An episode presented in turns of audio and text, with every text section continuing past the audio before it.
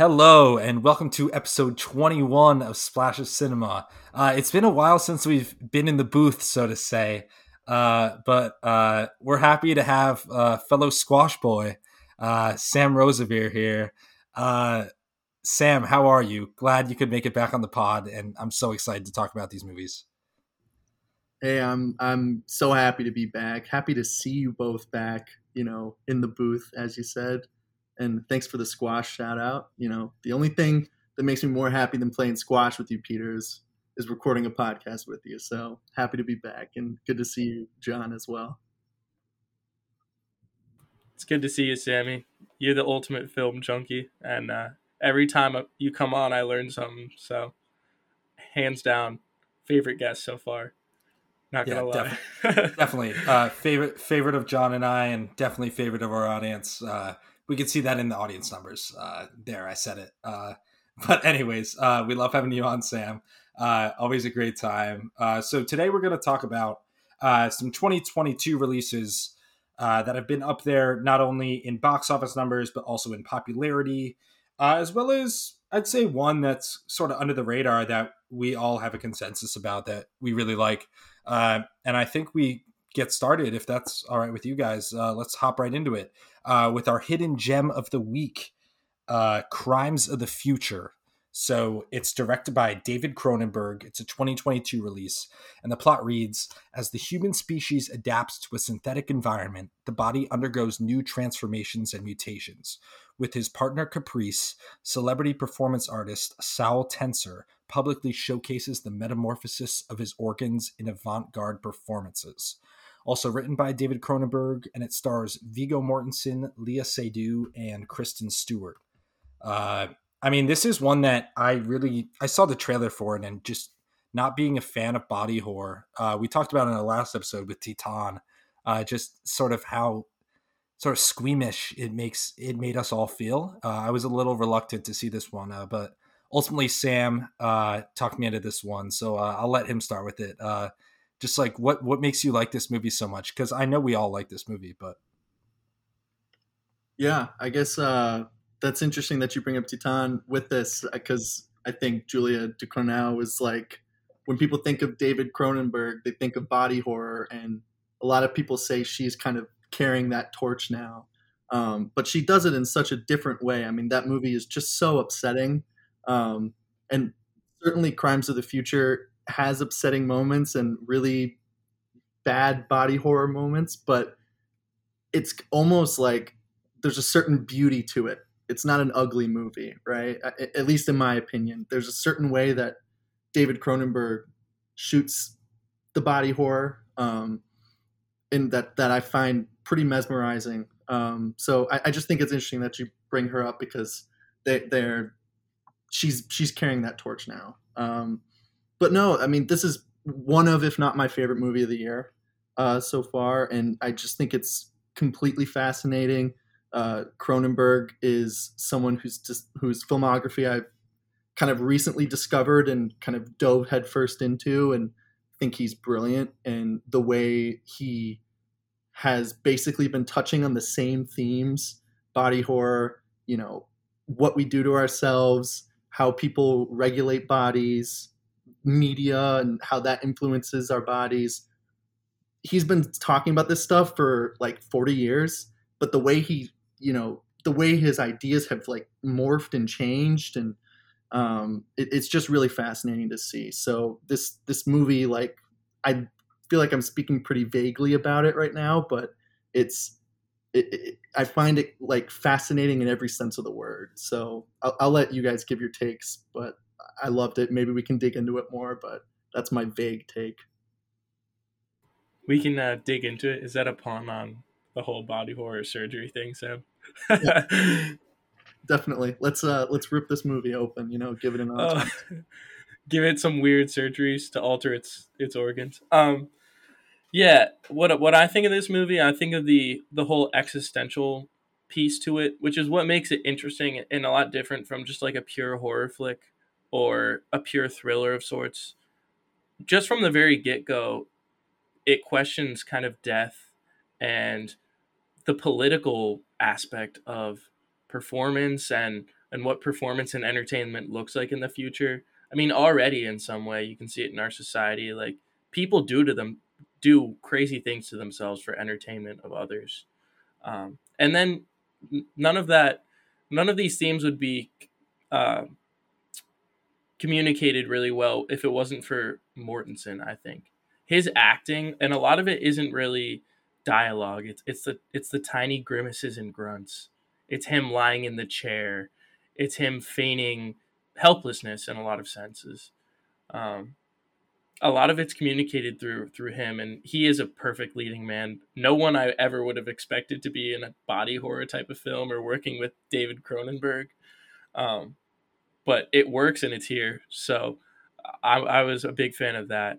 Aside from that, I don't know Cronenberg's filmography really well, but forgive me if I'm wrong. I don't think he's done a body horror film in a while, and I hadn't seen a lot of him lately. So the whole passing the torch thing, maybe maybe he's not ready to pass it yet. Maybe he has some more commentary he want to make on make on the future, um, and this is this goes a long way towards spelling out some kind of future that, while not totally realistic, has a lot of elements that we're already seeing in our world right now, and I thought that was really fascinating. Yeah, yeah, definitely. Uh, I I was talking to Sam about this before the episode. Just I love how realized the world was, and like how the future seems like it's it's very like undercover, sort of this criminal organization. Uh, there's a bunch of different coups, so to say, within the film. And you know, one of the funny things I thought about this movie was like these people just like cut each other open and like organically they just can't feel pain. Like that's a big thing that's communicated through the film. So like to kill people they just drill it like a drill through their temple. It's just like it's so rugged when they have all this tech that they could carry out these heinous crimes. Uh so just like something really really interesting that i thought about. Uh but i mean the performances were great. I thought kristen stewart played like the great a great like me, sort of meek servant really well you know what i mean like sort of fangirling over Viggo Mortensen's character. Uh, and there was sort of a battle there between her and Léa Seydoux about it. Because, uh, you know, Viggo Mortensen's her canvas. So an artist wants to, you know, keep that as close as she wants to her. Uh, I don't know. I've, I've just never seen anything like this. Uh, and I, I know you guys probably feel the same way. Uh, just really interesting questions I was asking about this. And uh, yeah, definitely need to dive deeper into the Cronenberg catalog. Anything more to say, Sam? I know you probably have multitudes to say, but yeah, I have a I have a ton to say about this movie. Frankly, I think too much that would be appropriate for this podcast, right? So, um, nah, man, you know. seriously, like it's one of your favorites of the year. Like, spill out, man. Well, I mean, I appreciate that. I I think you know we're talking a lot about the body horror, and I think Neon, the distributor, um, who I think mostly does a great job, and I don't even think they did a poor job with this movie but this movie was marketed as people are going to walk out in the first five minutes. It's the most disgusting thing you've ever seen. It's scary. I don't find this movie scary at all. I find it like it kind of puts me in a weird trance uh, in a way that I've really never felt before. And I think that's 100% due to the world building, um, you know, that that Peter brought up. I mean, I just feel transported and so many visions of the future are look at this flying car or look we can time travel or you know look at all this stuff. And i mean even cronenberg's like past movies have had stuff like that in it that are kind of dreamlike visions of the future even if they're nightmarish. But this one i feel like look outside right now like this could happen. Um you know i mean it's shot in like a crumbling athens um and and in these ruins of buildings that you feel like could exist today, right? Um, and I thought, you know, the whole take on, and I'm not going to spoil anything, but evolution is a big part of this movie. How are human beings evolving? What's the next stage uh, in human evolution? And I thought the way he, in the same movie, was able to interrogate how scary and in some ways really hopeful that that phase could be um, I, have just found that profoundly moving, and and it has one of my uh, favorite endings of a movie that I've seen in a really long time. Um, that really sneaks up on you, and um, but when it happens, it's completely obvious, and but at the same time open to interpretation. Peter and I, I think, had completely different takes on it. John, I, I haven't gotten your take on it yet, so we'll have to talk about it offline. But and both of those takes are valid, um, which I think is absolutely to the movie's merit. So, yeah, I mean, just thematically, it's a gold mine, and that's why I'm not going to go on a giant, you know, rant here. But I think see the movie for yourself. I mean, it's it's these old masters like Cronenberg, Scorsese, you know, people like that. It's just so nice to have them back and like remember what it's like to just be completely transported somewhere that you know we just don't get that often anymore. I mean, we never got it that often. These guys are special, but especially right now, I just feel like we don't get taken away as much as we used to. So mm-hmm. that that's my take. Yeah. Yeah, I, I I know we've been calling it body horror, but like I'm kind of reluctant to call it that. It's not. It's more of just a dra- like a straight drama, and you know, like future film.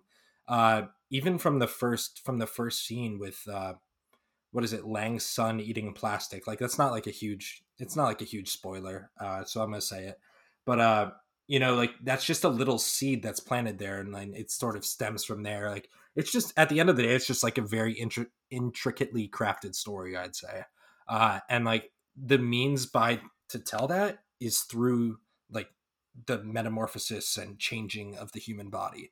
Uh, so I applaud Cronenberg for that because he didn't really rely on you know these gruesome dark scenes and like even even like the part where the guy has the bunch of ears and everyone's like oh this guy f- fucking sucks like this guy's so dumb like uh it's funny to see that there is some uh you know some countering of that within the world uh really gives the world a good three dimensional feel. Because uh, I feel like oftentimes with future films, it's just always to the extreme and keep pushing the boundaries and whatnot. Uh, mm-hmm. Just really all around good film. There, there would have been so many movies like like versions of this movie that would have said, "Look at the guy with a million ears on him. That's so gross." That's the whole movie, and and that is just so much less interesting, and it's just totally meant to just shock you. And they like you said they call that out in the movie right? But cronenberg you know there's always intentionality there with him. There's a reason why something is gross or why something is disturbing you know? So i that's a brilliant point and i i, I just want to call that out there. But yeah i mean i think you're right it's not a body horror movie it is a mini body horror movie it's a mini undercover cop movie it's a mini performance art, artist movie I mean, Kristen Stewart could have a movie all to herself. It's a fascinating performance, but he's able to bring all these things together and somehow make it feel coherent and and new. And I just find it completely fascinating. Um, yeah, I totally agree. Um, it's very subtle the approach in a lot of ways. What he's really going for is subtle.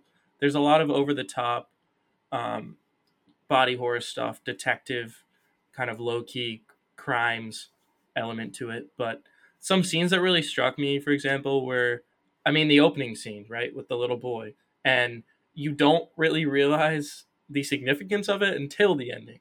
And I thought that's part of the reason that what made the ending so powerful. Another scene that I don't know why, but it got me was when they initially go to the National Organ Registry, and what you would think would be this big, prominent like office it's just tiny and tucked away and that's part of the world building aspect of things. Um, it shows that in this society like humans haven't evolved in the ways that we think humans have evolved. The world really doesn't look that much different than ours today albeit a little more decrepit. It's humans themselves are evolving and, and that's a prominent theory among a lot of people that visualize the future in our world today is that humans are either going to phase ourselves out with ai or we're going to become kind of self-imposed cyborgs to improve our lives like alter our own bodies with technology um, or figure out biological ways to alter our own body. I mean even now they're already able to make super babies or genetically modified babies. They're just someone's regulating it and stopping it as of now but what happens when that goes away what happens when the regulation isn't sufficient mm-hmm. I think it's a really interesting question. Yeah, I, I, think it's pretty wild that like also a guy in his seventies made this movie. You know, it's not like someone like you know seriously like think about it and like even someone like Canadian for that matter. I know like Canada is like you know a little less progressive than America in terms of just world. Not John's it would similar plane. All right, whatever. The fact that he's Canadian doesn't matter. Just the fact that I guess he's in his 70s is crazy because like the fact that he's still thinking about this stuff, even like on his last sort of quadrant of life, I guess, uh, just really speaks to Cronenberg and the questions he wants audiences to ask, uh, which I really respect from a filmmaker. So, yep. And not only is he thinking about it, but as someone who is almost 80, he doesn't seem frightened of it, right? Like, not to, I'm not going to spoil anything, but basically, Viggo Mortensen spends the entire movie kind of fighting his body and, and, fighting what's happening to him, trying to understand what's happening to him. And and Cronenberg seems to be asking like should we be spending all of our energy fighting this or should we change our perspective and and see this as something natural and kind of beautiful, right? Even if it seems ugly at first, right? And I especially, you know, it would be a beautiful idea, at least to me, I think it's I, I think it's really I've never felt anything like that in a movie before, but it would be a great idea from anyone, but especially from someone that old who's been talking about this stuff for so long and who seems to have a new perspective on it is like I, I, I was really really moved by it. So that's it, just I'll say it again, one of my favorite endings in a really long time. So I'm glad we got to spend so much time on this movie. It's I I mean, we can keep we can keep talking about it. Like I definitely think this in terms of the slate that we're covering today definitely has the most things to talk about in a movie just because it is so complex it is so deep it's it's very rich in terms of uh its themes so i mean i'm good to talk about this more i mean i had, I had a few more points to make it's uh, very I'll, true pete yeah um, i'll let i'll let you go john yeah i think really every single movie we're covering today with the exception of maybe hustle but even hustle has a lot to unpack every movie we're covering today we could dedicate a whole episode to um, I remember when the Batman came out, which we'll get to later. Sam was like, "We need to do a Batman episode ASAP." And honestly, we could do a full episode on Crimes of the Future. I think there's so much to unpack, not only in the movie, but also on its impact on the viewer, on society. The whole David Cronenberg arc is is really cool.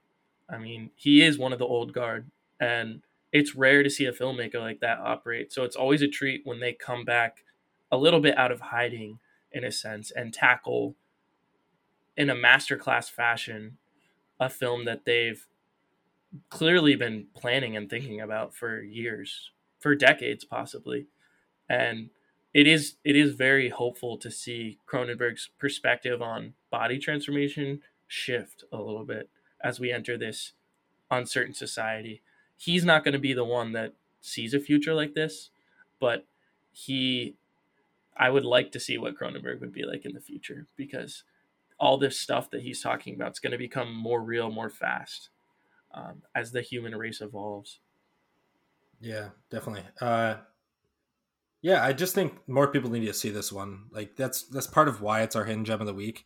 Uh, I'm just seeing not even on Letterboxd, like not a lot of people have seen this one. Uh, and also it's just hit or miss for a lot of people. Uh, but I know we all enjoyed it. Uh, but I mean, if you get, like to give it a watch, give it a watch. Uh, we it's currently not streaming anywhere, so we apologize for that. But uh, hit splash of cinema at gmail.com. We're still rolling. Uh, so we'll give you guys a link. Uh, any any more thoughts on Crimes of the Future? Uh, I mean, I, I will say one more thing. Sorry, I got to shout out uh, Scott Speedman, who really doesn't do a lot of drama stuff. Uh, he's like a teen heartthrob from the 90s. He plays a he plays a good role in this really really deep character that's dealing with a lot of loss, uh, and also one of the main catalysts for the story. Uh, puts forth a great performance, uh, very uncharacteristic for him. Uh, just another performance I like to shout out. Uh, Rose or John, any more thoughts? Yeah, I'll, I mean, I'll shout out Scott Speedman. He was great, and he was my biggest surprise of the movie. I expected Kristen Stewart to kind of at least do something interesting. Uh, Viggo is always good. Which, by the way, Viggo and David Cronenberg, one of like the best recent partnerships in in all of film. Um, would really me- recommend A History of Violence and Eastern Promises is like probably one of my two or three other favorite Cronenberg movies. Um, both very different from this, and Viggo is very different in both of them, and all three performances are awesome. And this is definitely the weirdest one, but it, it is like fascinating. Like it, he, he's always just doing something weird, and not in an annoying way either. Like in a in a really in, in a way where you're just like, what is going on with this dude? like he just constantly you're like, can I help this man in any way possible? Um, and then I, I think Léa Seydoux, who's just like having one of the best careers right now. Like she's working with every director under the sun. She's a bastion for international cinema, independent cinema, right? Um, and she has such a warm presence in this movie. And um, so I'll, I'll shout out all three of them. So not only is this like a great movie of ideas, but it's a great technical performance, craft, all of that too. So you know, my love for this movie is it should be pretty obvious at this point. I'd say.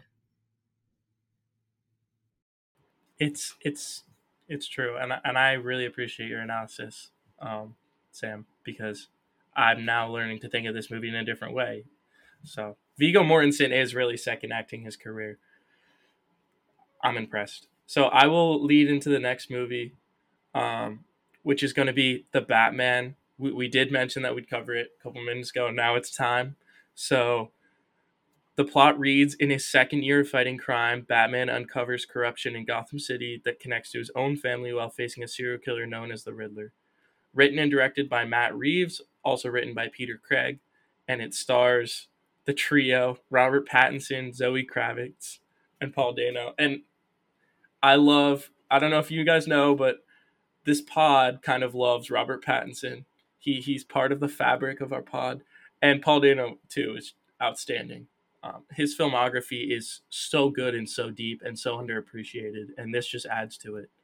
Um, and it's streaming on HBO Max. I forgot to mention that, so check it out. If you haven't seen the Batman, I, I think your head's been under a rock. This definitely isn't a hidden gem of any sorts. It was really hyped up, and it I think it fulfilled the hype. Matt Reeves painted this kind of dark stylistic portrait of the Batman that was even darker in a lot of ways than Nolan's take.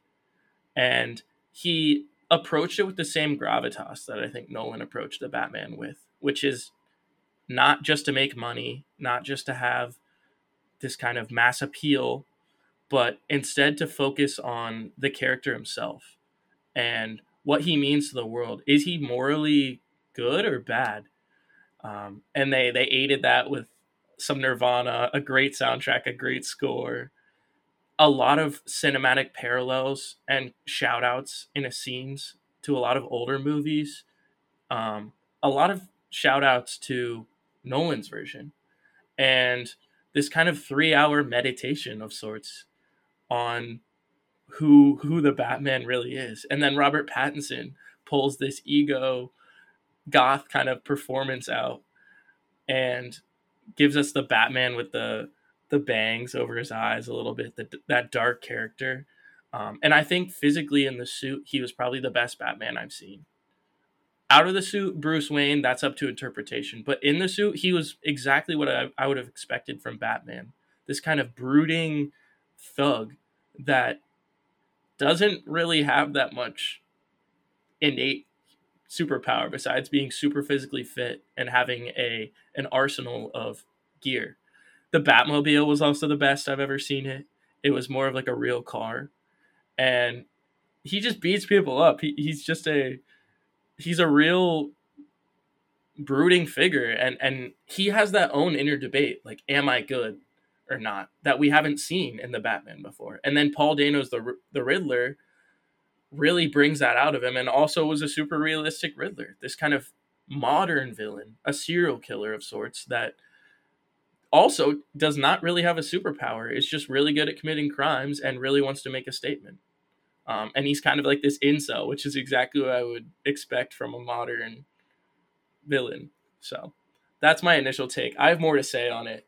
It, it was a great movie, but I'll pass it on to someone else. Yeah, I I I really really liked this movie. You know, as a straight man, uh, naturally I love Batman, and um, I was pretty euphoric. I think like when I saw this movie, um, I was like, I need to see this again as soon as possible. Saw it twice in theaters, and I think it looks great. Um, I think the score is like one of the best blockbuster scores I've I've heard in a really long time. Um, just like really like comic booky, but also really dark and brooding and big. And um, I just thought they they kind of did everything right. And um, Pattinson was awesome. I know he was kind of as Bruce Wayne. You're right, John. He's he he might. I think Bale is still much better as Bruce Wayne. He might be a better Batman. Um, but maybe that's just because we really didn't get too much Bruce Wayne in this movie. He's in the suit for like almost the entire time, which you know I I kind of think is pretty cool. Um, but yeah, I mean I I'll kind of clear out a little on this one just because I, I feel like John has a lot more he wants to say. But I think this, like, I was a little worried going into it because the trailer, I thought it kind of looked like a video game, kind of, for some reason. I don't know why I thought that. But in the theater, I mean, my God, it looks gorgeous. Like, I, I don't know.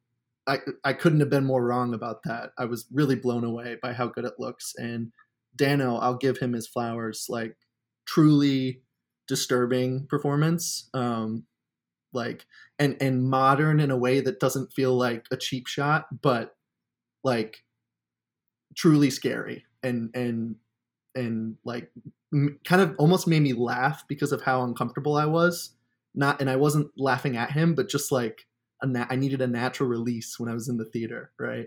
Um yeah really really enjoyed this movie. I thought Warner Brothers kind of knocked it out of the park and I'm, I'm excited for the next one. I have one really bad criticism, which is that I thought they almost like escaped not teasing the next like big villain in this movie, and they did it. And I really didn't think this movie needed that. Um, I, I mean, I they tease a pretty major character near the end, and I just thought it was like completely took me out of the rest of the movie. Um, but overall, I mean, just like awesome, awesome stuff. So, Pete, I'll let you go.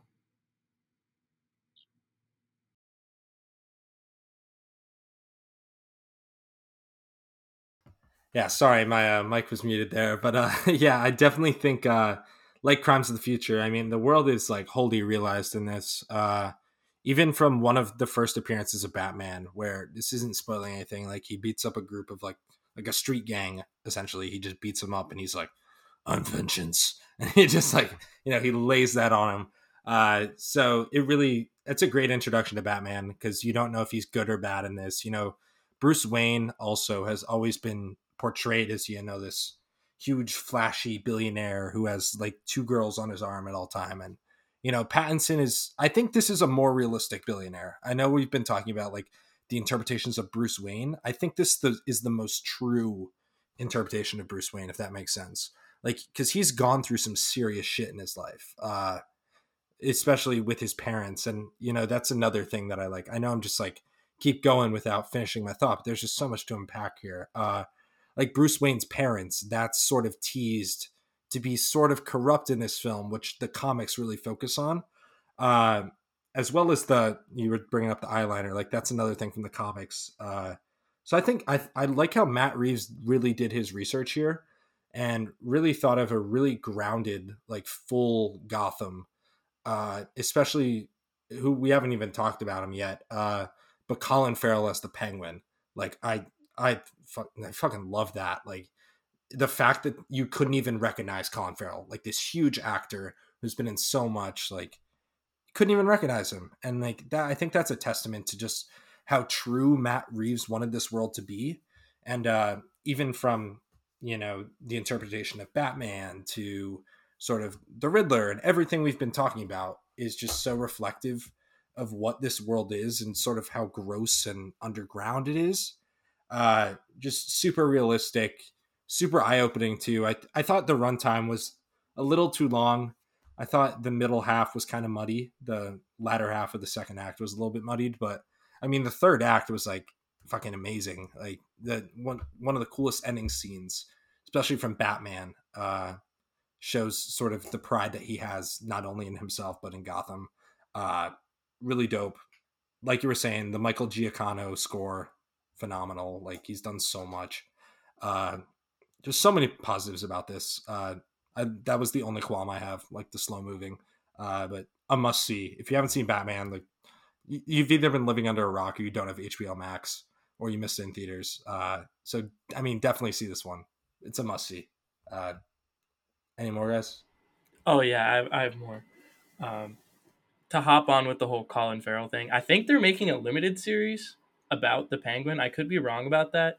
He was the comic relief for me in the movie. I Paul Dano was great, um, and he he was kind of comically villainous at at points where I was like, man, this guy's crazy. But Colin Farrell really leaned into the fact that his character was the comic relief, and it was it's naturally it's dark comic relief. His character's not great, but you find yourself rooting for the Penguin in a way that you wouldn't expect. He's kind of this sleazy character, but you keep rooting for him because you want to see more screen time with him. And I would have I would not have minded more Colin Farrell in the film. And then just to touch on the the three hour runtime, that is a big qualm I have with the movie as well. I think there's a lot of details in there that weren't necessary, but I would much rather have a director focus on making a movie beautiful and going in on the the stylistic parts of it to add runtime than the opposite, which would be to not give us a full story. And this was a full story from beginning to end. There's a lot of world building that goes into it. I mean, it's three hours deep, and there's a lot of character building, and there's so many fully realized characters in this film. Colin Farrell's character, Pattinson's character, Dano's character, Zoe Kravitz is another one.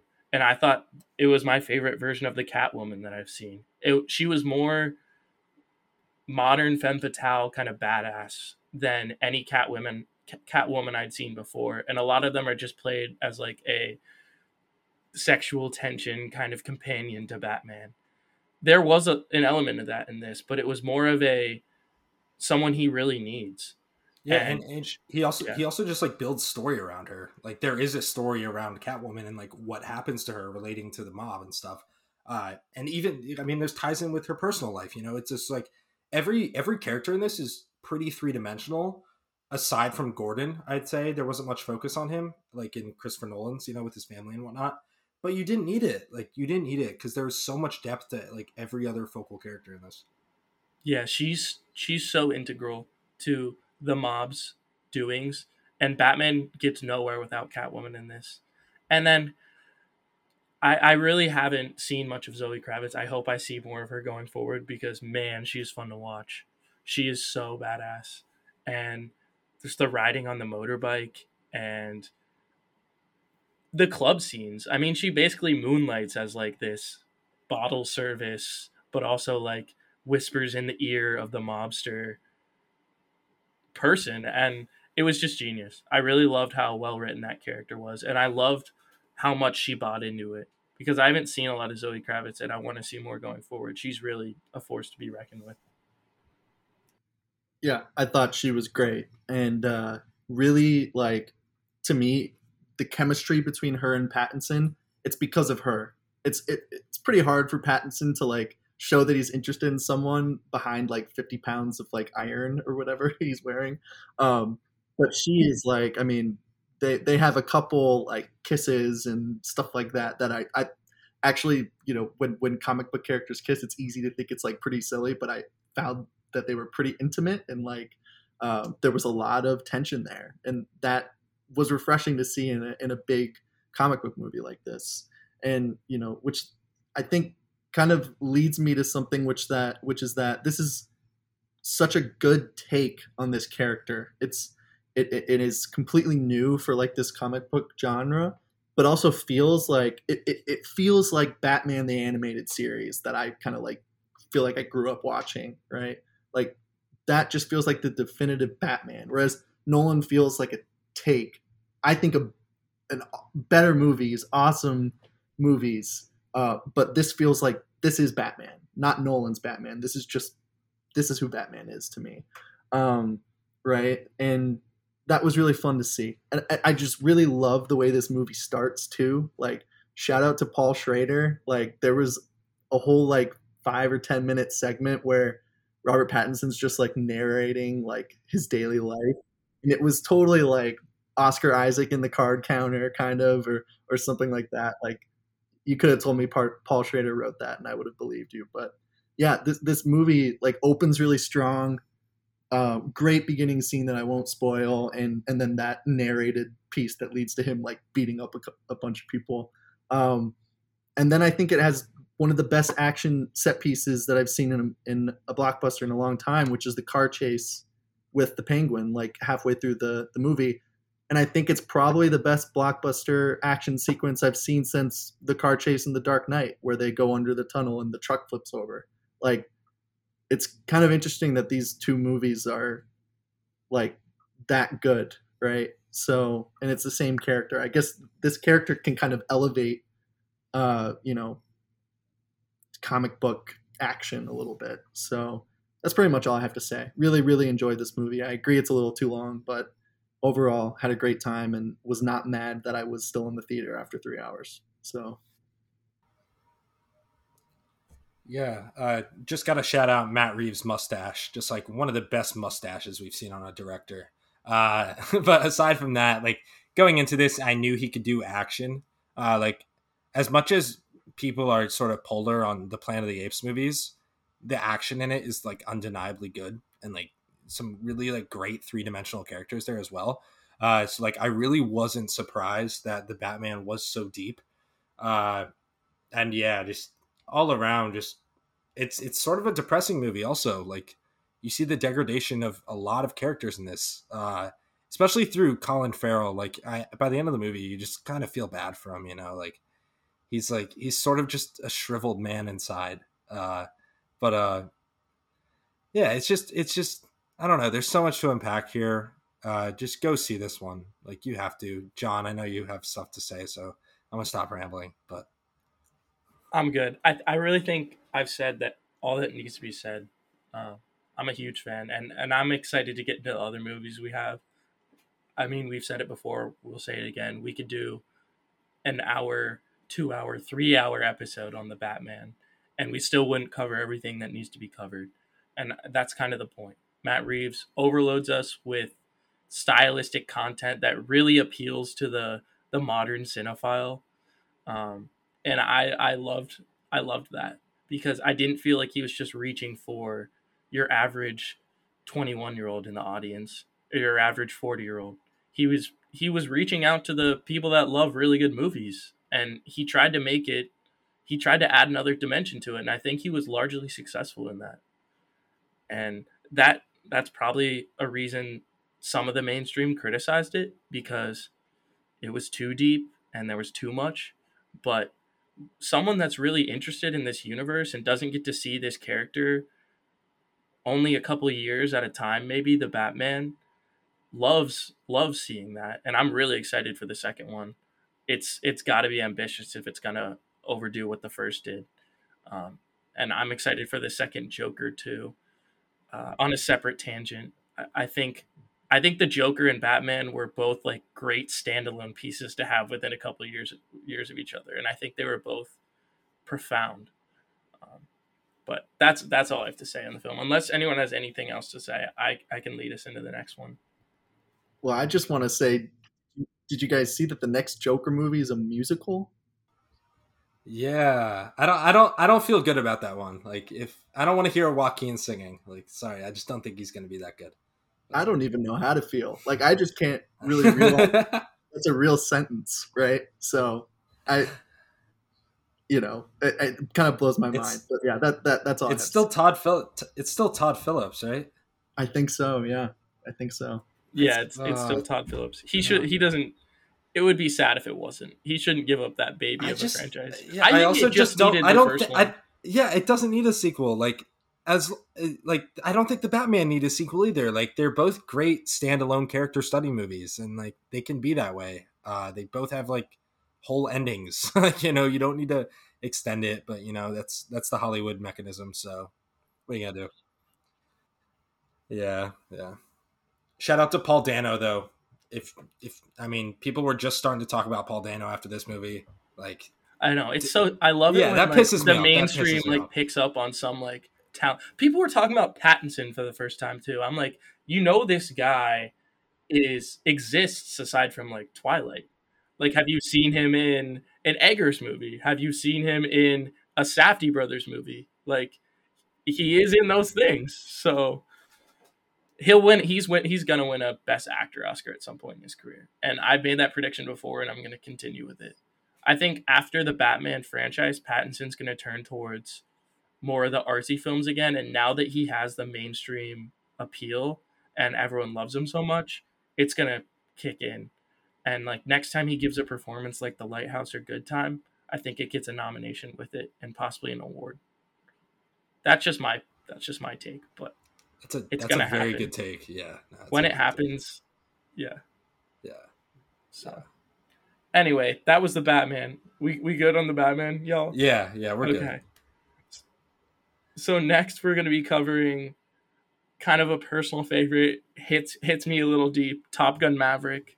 Um, after more than 30 years of service as one of the Navy's top aviators and dodging the advancement in rank that would ground him, Pete Maverick Mitchell finds himself training a detachment of Top Gun graduates for a specialized mission the likes of which no living pilot has ever seen. Directed by Joseph Kosinski, written by Ehren Kruger, Christopher McQuarrie, and Justin Marks, stars Tom Cruise, Miles Teller, Jennifer Connelly, alongside a plethora of other young talents.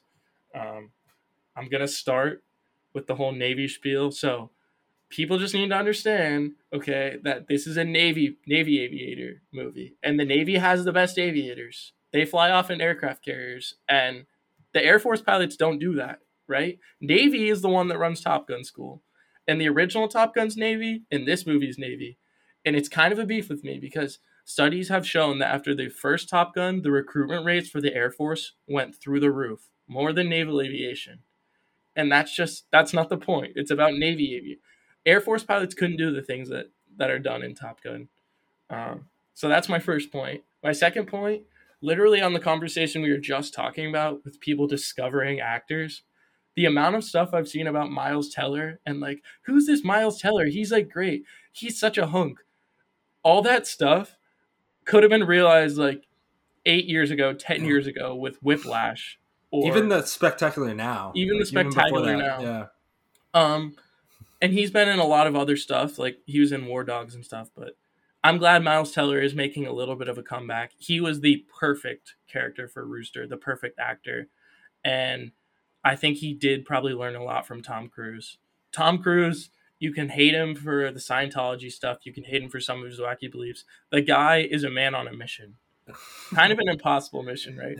And oh come He- on, come on, come on. he man. is just intent on making these films that assuredly need to go to the movie theaters. Um, and he he's not going to make a streaming film. That's not who Tom Cruise is. And he still wants to act in them, and he's still keeping himself in great shape, and he's still intent on keeping some kind of old values in the movies, which I personally like a lot. And he's also intent on doing a lot of real stunts, which he gives kind of this preface before the Top Gun film that it's shot with real actors and real planes and all that stuff. I don't think it needed to be said, but it's perfect. It, it is true. And when you watch the F 18 stunts and, and like the plane stunts, and you realize that someone's actually in the cockpit doing those flying, it makes it all the more impressive. Um, and to see that in a movie theater and to finally see it rewarded, this was top Tom Cruise's highest grossing film, is is great. It kind of makes me feel like the movies are back a little bit. That and the Minions Rise of Gru are making me giving me a lot of hope. Um and no matter what it is, it's great to see people coming out and getting in the movie theater. Um as long as it's not really Marvel and this isn't Marvel, so I'm I'm I'm a big fan of it. It was creative. It was a really good homage to the first Top Gun. It was a really good homage to the homage to the change that the military has seen, but also society's seen, and also the Val Kilmer shout out, shout out was great to see him in his like last movie role was fantastic, and I think that they really made it work um, with the with all the physical limitations he had. So it was it's just a shout out to the the 1980s in in, in a way that we're not going to get anymore, and they really don't make movies like this anymore. Um, and there probably won't be a movie like this again, uh, Tom Cruise isn't doing another Top Gun. It, he doesn't need to make another Top Gun. Um, it was just so good, and I saw this with my dad, and it was perfect because this is the this is the type of movie you go see with your dad, right? And and to me, it has a special meaning just because I'm about to enter naval aviation. I mean, at least that's the hope. I've been flying a little bit this summer, so while I may or may not be a jet pilot, it just made my whole kind of like life for the past couple of years seem more real and, and worth it. Um, obviously, Top Gun Maverick is not the way that war is actually conducted. It's, it's a terrible thing, and there's a lot of criticisms of this movie, and that like the defense contractors were all about it, and were promoting it and using it to sell their aircraft, which are just meant to kill people. Um, and so that's kind of sad, but also I don't think it's about that. And Tom Cruise is quoted after the first Top Gun saying, "War isn't a, a roller coaster ride. I'm just trying to make a, a fun action movie," and and he does that well. Um, but it it also does have that American spirit, which is missing from a lot of movies today. So that's just my take. Yeah, I mean, you you'd know it better than anyone I think we'd have on this pod, uh, sort of how it operates. Uh, you know, just a great time with this one, really. Uh, really a feat for the action genre, I will say. Like you said, like they were literally in those planes doing up to like eight G's, I think it was, like doing this stuff. Like uh, there's so many stories about the actors passing out and whatnot. Just uh, and you wouldn't expect anything less from Tom Cruise. Like he wants authenticity in the action genre. You've seen it with Mission Impossible. I mean, they're making a new Mission Impossible too, which is like that's baffling to me. Like this man is so old and he's still doing boss shit. Like it's it's just so awesome. Uh, you know, he turned into Ethan Hunt for a little in Top Gun Maverick, which I appreciated. Uh, little homage to those movies. Uh, but yeah, they just tied everything together from the from the '80s version really well. Uh, I you you like praised Miles Teller. I I didn't. I mean, he was just like kind of there. Like I don't know. I think I think a lot of actors could have played that role. I guess is what I'm saying. Uh, I think that's sort of across the board with this movie. Like character isn't the main thing. Like the main thing is that they're doing these things in in the planes. Like sure there is the connection with Goose and Rooster, and that's a huge theme in the film but uh it's mainly the action like everyone who went to see this wanted to see like high speed planes and like crazy crazy warfare in the air um and like the final mission was super dope uh i think my favorite part was when i, I don't think this is a spoiler really like when tom cruise is like sort of dismissed uh mav is dismissed and then Jon Hamm's like what's that and he's like I'm in the air. And he's just like doing the course. And he's just like showing that he is the best because uh, he is Maverick. Uh, just a great scene. I love the I love the characters they introduced to. I liked Hangman a lot. He played like the perfect dick. Uh, some great names too. Uh, yeah, Hangman. What was what was another one of the names? There are some great names. The like call great, signs. Yeah, some great call signs. That's what I meant. Yeah, fanboy. Bob. Yeah. Oh fanboy. There was another good one. Uh, I forget Payback? who fanboys. Payback, payback. That was it. Yeah, that one was good. Call uh, signs are really cool, and I love that the military still does that. Yeah. What's what's uh, yours gonna be? I meant to ask you. Oh, that. that's given to you by someone else, but it would probably boy. Be, it's it's almost always something that like makes fun of who you are as a person, or like some incident that you've had, some incident or something. So in in Tom Cruise's sense, Maverick is it is a badass one, but it's probably because he like went off on his own and did something stupid at some point. Um, they're not as cool as as the ones in the movie, but a guy that grew up like in my hometown, he's an Air Force pilot. His is shred, and it's because he like plays the guitar a bunch, which I think is sick. That's badass. Yeah. Yeah. um, also on the Miles Teller point, before I pass it over to Sam, I I understand like he didn't need to show his his acting skills here a lot, and no one really needs to, not even Tom Cruise. Um, but he was perfect for the role in the sense that he had the fattest mustache I've ever seen, um, or one of them, and that is perfect.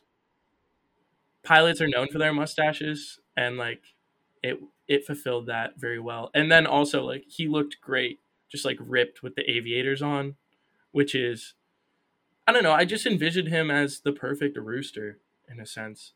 I, I, I think other actors could have done it, but maybe not as good. I, I really don't know. I don't think he's just what I imagine. So, yeah. Yeah. I mean, he, he, you're right. He doesn't have too much to do, but he looks just like Rooster. It's crazy how much he looks like Rooster.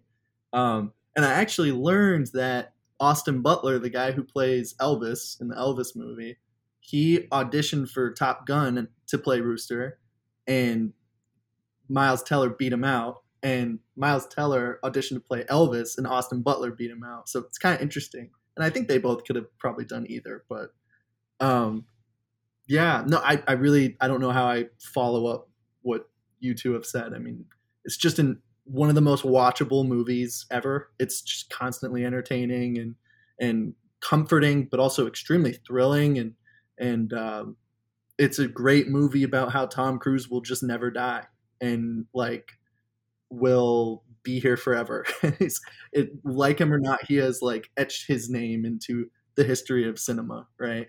Um, I mean, I might not love everything he's done in his personal life. Frankly, I don't really know too much about it because I love Magnolia. I love, you know, Rain Man. I love Top Gun. I love Top Gun Maverick, right? Um, and I think Top Gun Maverick is a lot, a lot better than Top Gun. So that is saying something. Um, but yeah, I mean, I think the the flying scenes. I saw this in the AMC Dolby sound system theater, and basically just like got my face melted. Um, like it, it was it was like nothing I've ever seen before. Like I, I have never had my seat like vibrate like that in a movie theater, um, which was really cool. And it is just like definitely the biggest hit of the year. Like John said, makes me feel like movies are back. Um, and I will say a lot of that is due to Tom Cruise. Like the second part of my night watching that movie was seeing Mission Impossible Dead Reckoning Part One's trailer. Like that got me so amped. I was like, give it to me right now. I saw Tom Cruise run his bike off of a cliff with no way of like parachuting out of it, and you know somehow like he's just gonna be fine. It was awesome. I want to see that movie right now. So, you know, a great movie, um, a great like across the board blockbuster hit, um, and a lot of emotion in there too. I think it's a very like sentimental and sappy movie. Um, and I thought it was also a really good romance. Um, Jennifer Connelly, I thought I hadn't seen her in a movie in a really long time, and I thought she was wonderful. And again, such a warm screen presence. Um, and there's not that many people in the world that I think Tom Cruise, like I can picture being in love with Tom Cruise, but I can picture the two of them together, right? Um, frankly, just because they're both just gorgeous, honestly.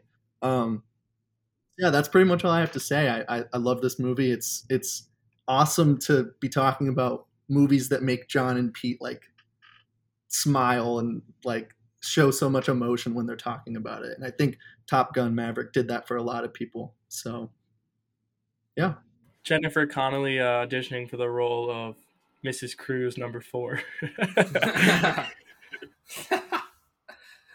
uh, yeah, just you know what I didn't know? Do you know the guy who played Bob is uh, Bill Pullman's son? I had no clue until like after I watched the movie. Yeah, pretty crazy. Uh, Lewis not. Pullman.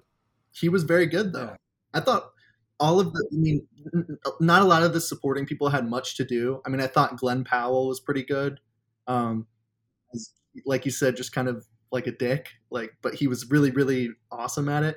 But everyone was solid. Like, there wasn't anyone where I was like, oh, that's a bad performance. Like everyone was great, and that's interesting. You can kind of now thinking about his face, I can see Bill Pullman in, in him. So that's cool.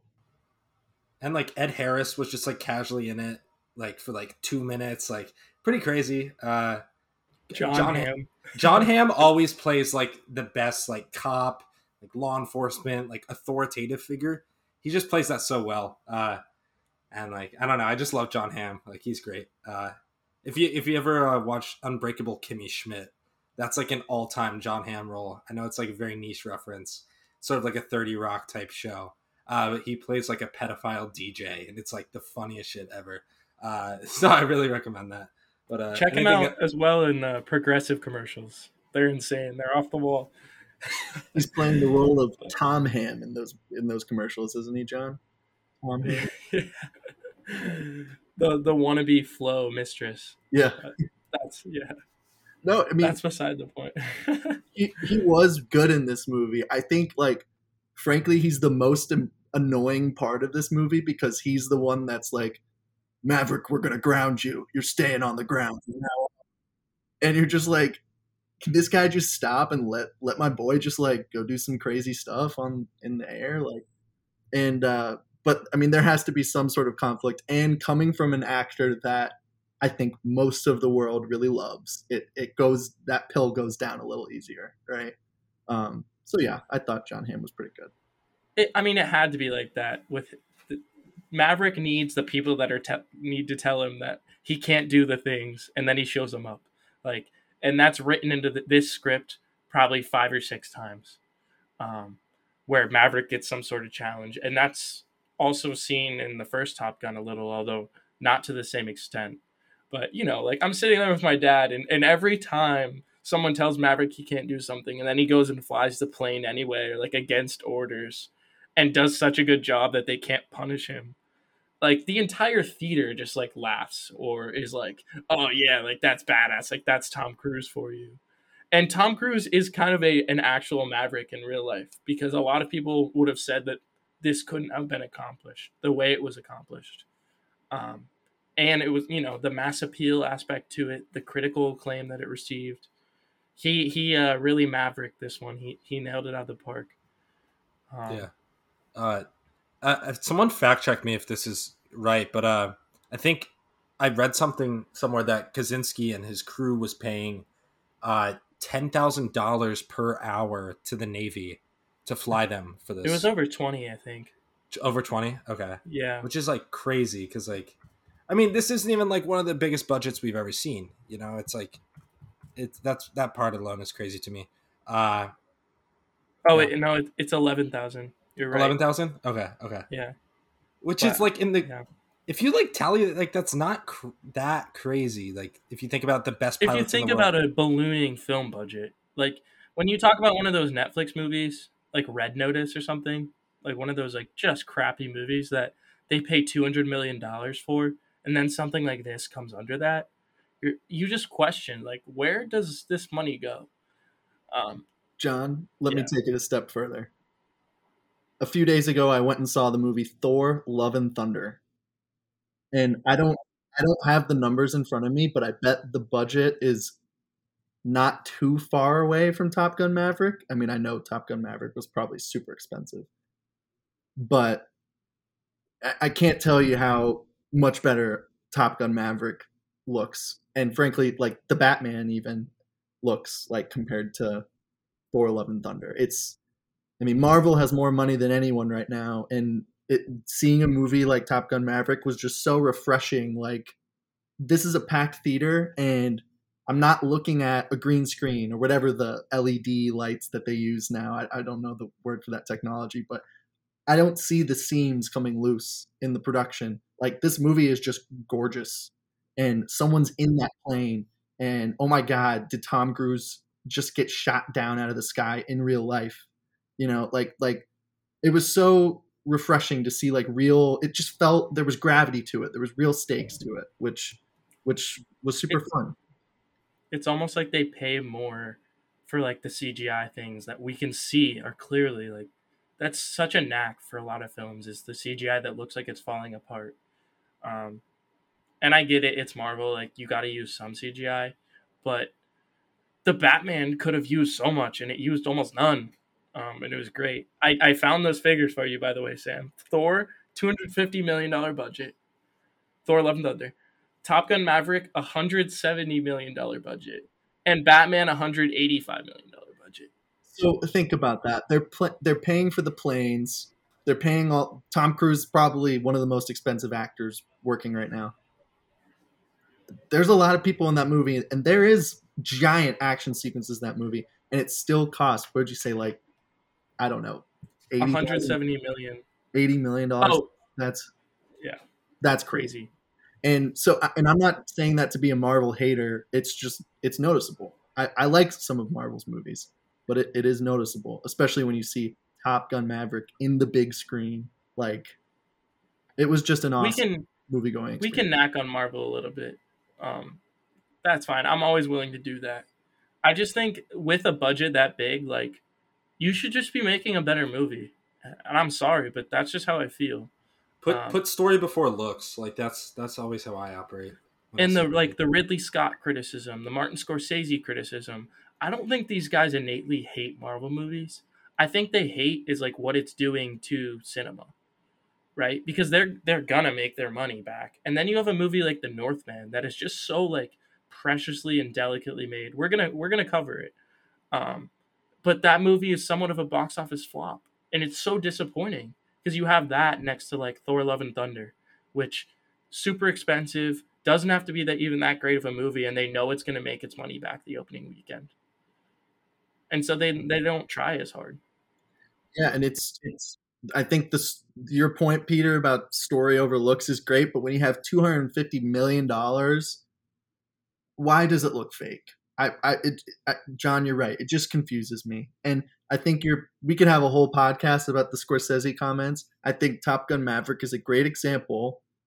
He, his whole thing is these are thrill ride movies. These are movies you go see to be thrilled, not to be not to appreciate the art of cinema.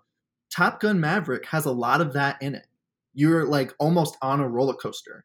But it, you know, to your point, I don't think he means that as an insult. I think he's almost kind of in awe of what these Marvel movies can do in terms of, you know, the action and the effects and all that, at least what they used to be able to do.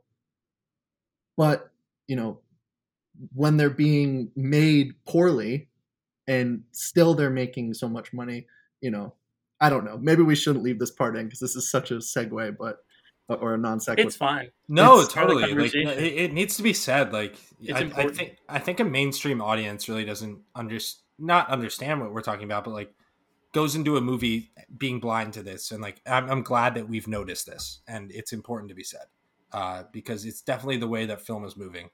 Uh, unfortunately, so uh, Unfortunately, and yeah, it's just the way it is. Yeah. A weird weird tangent, but have you got have you have you guys seen the uh have you guys seen the picture of uh Tom Cruise's face split in half and uh his one tooth his he has only has like one front tooth and it's just split in half. Uh When he Look was at- young, no, like Before we- now. Like look it up. It's so funny. And like part of me during Top Gun Maverick, like in his intimate scenes with Jennifer Connelly, I was just laughing at it. Cause like his his tooth is just like split like he doesn't his two front teeth are just not centered at all. oh yeah, I know that's like uh, yeah, right. I just think it's funny. Like I don't know, it's a weird tangent. that is a weird tangent. but uh, it's I like part of me was just looking at that during the movie. Uh, just a You're a weird creep, thing. That's the Yeah. stuff you focus on when you think of cinema. dude. What Tom Cruise, a handsome man, man. Uh, I don't know what you want me to say. Uh, all right, I think we've talked enough about Top Gun Maverick. Uh, obviously, a must see. Uh, even like just bring your parents out to see this. Uh, a movie for all generations. Really has a deep sense of uh, patriotism to it as well. Uh, another question. Sorry, this is the last question I'm going to ask about Top Gun Maverick. Who do you guys think was the enemy country? Oh god, Russia. I don't want to get Russia. political here. no, no, no. Yeah, I don't even think it's political. It's just like by appearance of plane, like terrain. It was an Um, amalgam of like the Soviet Union, I think. Okay, Um, okay. It is pretty funny that they just say the enemy. That that Yeah, right. Like they don't. I, I don't I don't know who you would say. I don't know who you would say. It's probably not good to say anyone, but it is. It, it's one of those like little winking things in there that you know is. yeah, is- they're just like, oh, they're building a nuclear plant. Let's just go in and kill everybody. yeah, good job, d- dude. yeah, some people think it's Iran, but that's the Middle East, right? So I'm thinking Russia, Yeah, yeah, it's maybe like, like, the mountains of snowing right Iran, but like yeah, North Korea, maybe. Like, yeah. I don't know. That would be very risky. Uh, I think it's probably Russia, like Siberia somewhere. Yeah, it, I was thinking Siberia, but I don't know that should we be worried about Siberia? Like, I, I, I guess I don't. know. Somewhere in the Ural Mountains or something. Maybe like Kazakhstan. Maybe one of those countries that's like secretly ruled by Russia. Yeah. They're down doing Uh, the flyover, and Borat just pops his head up. Hello, welcome to my country. Very nice. Tom Cruise, very nice. Uh, okay. All right. Uh, enough about Top Gun and uh, our favorite movie, Borat. Uh, we're going to move on to another 2022 release. Uh, John just referenced it. It is The Northman. Uh, so it's Robert Eggers' third installment that reads Prince Amleth is on the verge of becoming a man when his father is brutally murdered by his uncle, who kidnaps the boy's mother. Two decades later, Amleth is now a Viking who's on a mission to save his mother, kill his uncle, and avenge his father. Uh, so it's written by this Icelandic poet named Sjon, who also uh, wrote Lamb, which is a recent A24 release, uh, pretty famous in Iceland, uh, and Robert Eggers, and it stars Alexander Skarsgård, Nicole Kidman, Anya Taylor Joy, among others, Willem Dafoe, Ethan Hawke. You know, Eggers has these relationships developed uh, by this point, and it is actually streaming on Peacock Premium. Uh, I recommend everyone sees this one as it is, as Robert Eggers and many uh, Norse historians have said, is the most realistic Viking movie of all time, and I definitely agree with that uh, from what I've seen. Uh, who would like to lead into this one? Uh, just a great one. Yeah. Um, Robert Eggers. I, I don't think I've ever talked about Robert Eggers on the pod before, but like one of the signature new filmmakers. I mean, it's kind of crazy to think this is only his third movie because he's, at least for me, when I think about the last 10 years or so in movies, he is one of those like new voices in movies. And he, like in terms of talent, he might be number one. Like he's, he's, there's not a more like detailed textured filmmaker out there right now in my opinion um he's one of those like control freaks from what i understand that just everything has to be perfect um if you have not seen the witch or the lighthouse two of the most essential movies um, of the last 10 years and your mileage may vary on them if you don't like horror movies or if you don't like straight up just like weird stuff happening in lighthouses um which I, I showed the lighthouse to my family and I thought they were about to start a riot. I they they really hated it, but I loved that movie. Um, and the Northman is is really like his expansion. Like he he he gets to widen his canvas so much. It's amazing and really like makes me think of those classical like epics of cinema. Um, I saw a movie earlier this year that was luckily screening kind of near me in Minneapolis um, by Akira Kurosawa, who directed Seven Samurai and movies like that. If you're not familiar with him, but the movie's called Ran, and I loved it.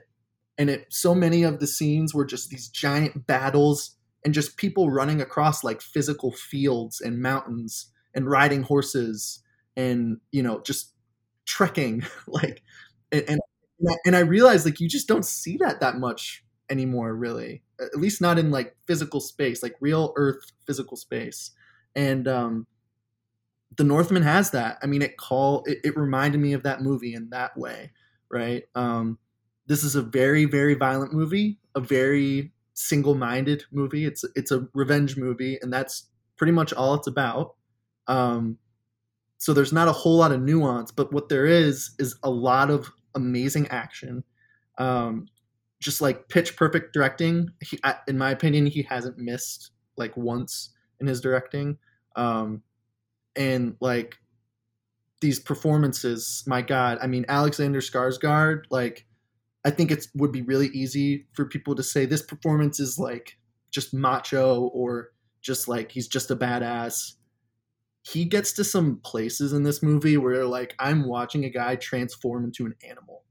And i think that actually takes a lot of vulnerability to to be allow yourself to become as an actor that violent and that primal on screen right? Like there's one scene where these berserkers are like running around a fire chanting and i'm like this guy's just turning into a bear. Like i'm watching him turn into a bear.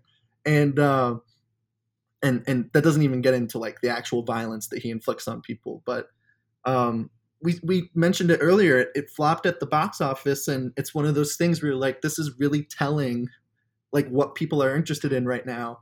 This is a movie like that is just like a gnarly action movie that ends with a showdown in the middle of a volcano and we couldn't get people to, to go see it really so I, i'll just encourage everyone to to watch this movie. This is probably the most accessible of robert eggers movies though it still you know has a lot of authenticity to it and like they speak in the viking tongues and stuff like that um, and there's a lot of lore that goes into it but it is for the most part very accessible and i would encourage everyone to watch it because i when i saw it i was like oh my god this could be a classic.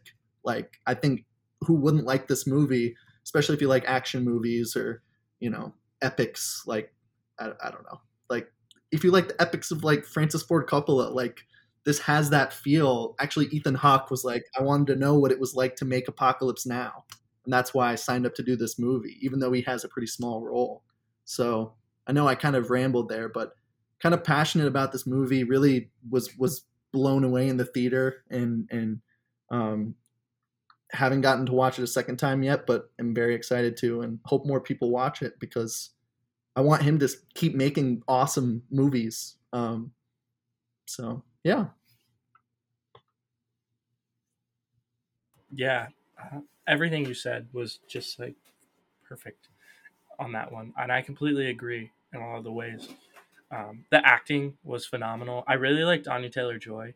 Uh, she's she's starting to get her laurels um, from Queen's Gambit and, and, onward, but she's she's kind of low key in this movie, but she plays like the foil to Skarsgård, um, but also Examon. It's it's great, and on top of it being an epic, it it has that romance aspect to it, but it's it's more of a real romance. It's more of a a Viking romance as I would expect.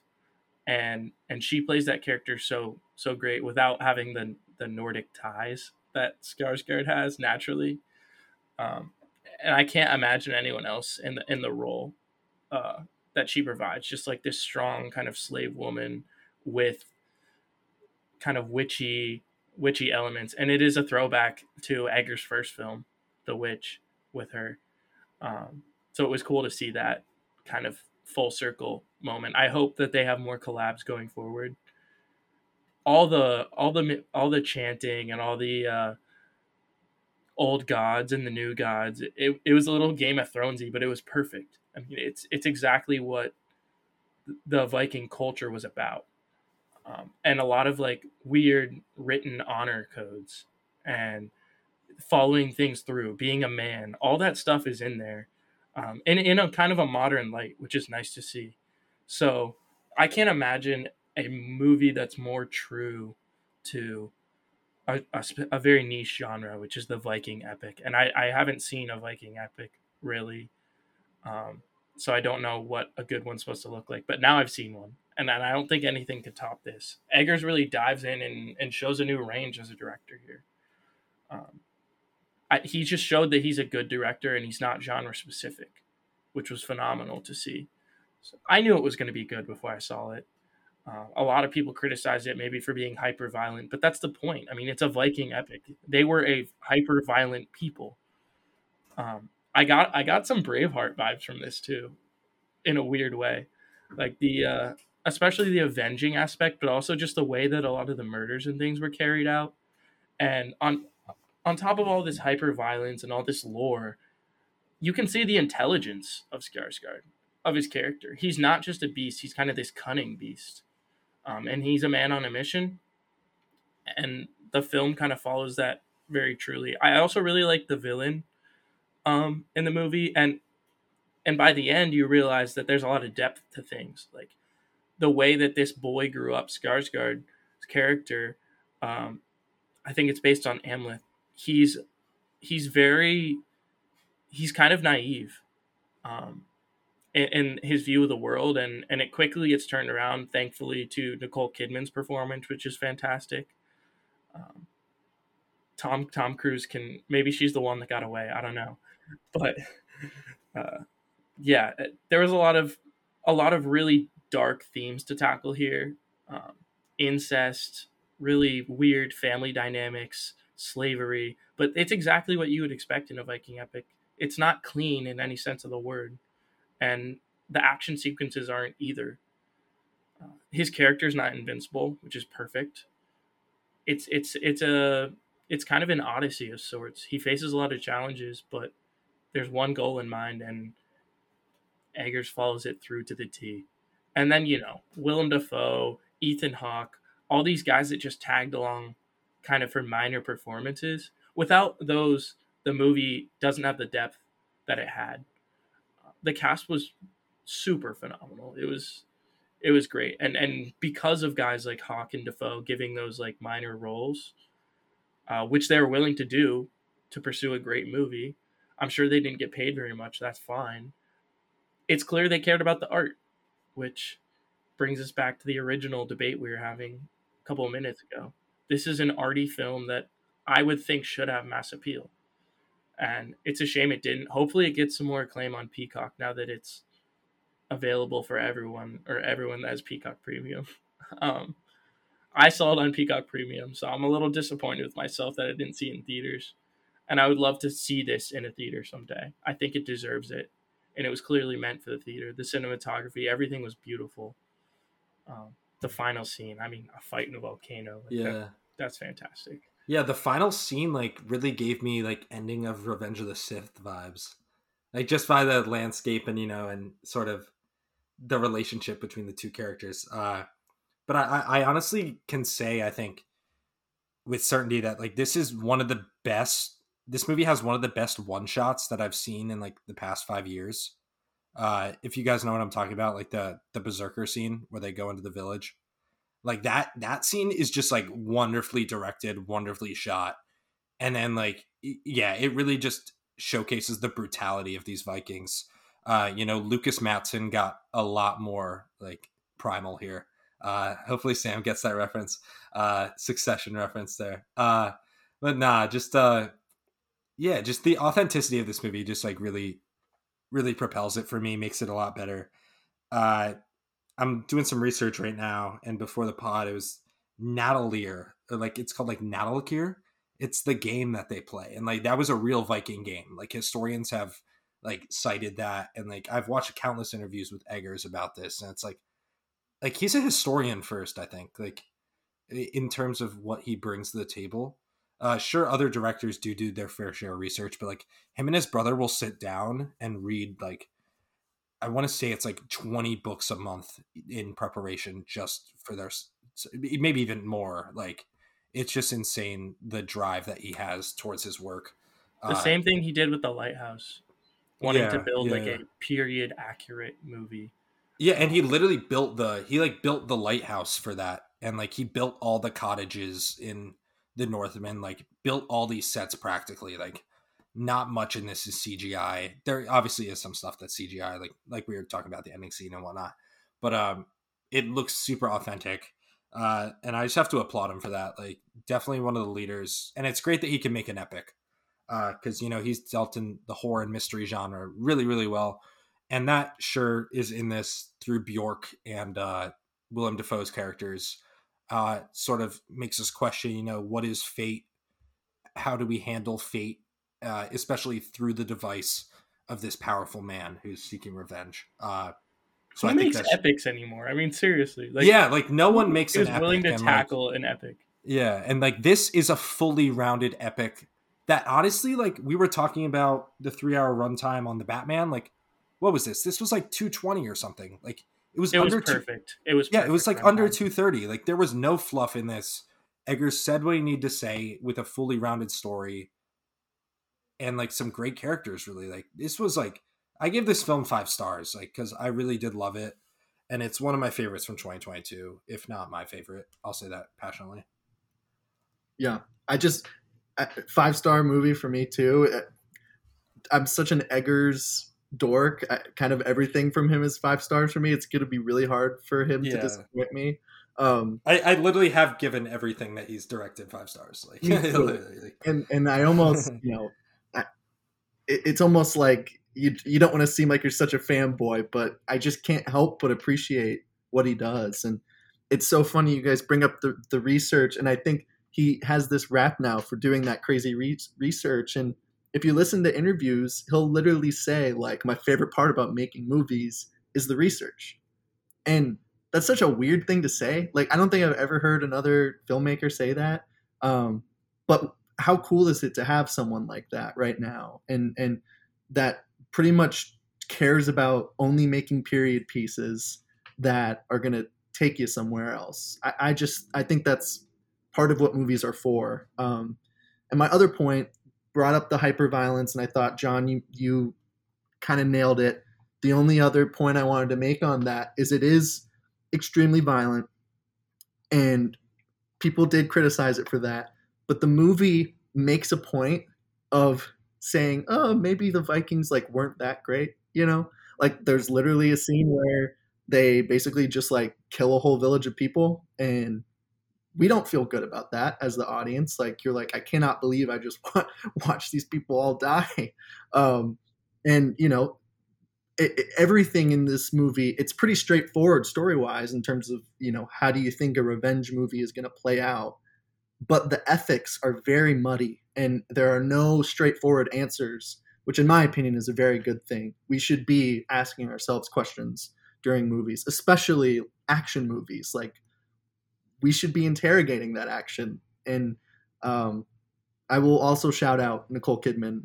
It's it's good to have her back, like doing really really good work. Like that is probably, I mean, aside from that Berserker scene, which is probably one of the craziest things I've ever seen. Um, Nicole Kidman has a major scene where she really gets to chew up some dialogue and, and scenery and it's disturbing and she's incredible in it. And uh, so yeah. The northman. Five stars for me as well peter.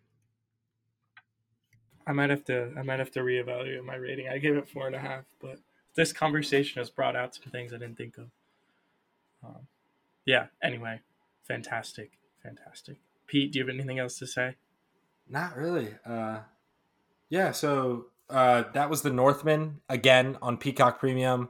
Although I would recommend seeing it in a theater. I watched it on Peacock Premium, but next time I see this in a theater, you know, like showing, I'm going to it as soon as possible because it is quite the spectacle. Uh, so our next film is a 2022 uh, release. Again, weird tangent because this is kind of a lighthearted one, uh, sort of a feel good one. Uh, it's entitled Hustle.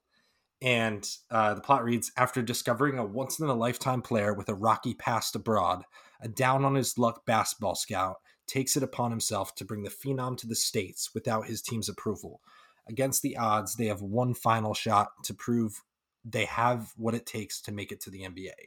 Uh, directed by Jeremiah Zagar, uh, written by Will Fetters and Taylor Materney, and it stars Adam Sandler, uh, Utah Jazz forward Juancho Hernangomez and Queen Latifah. Uh, and it is a Netflix original, and it still is on Netflix.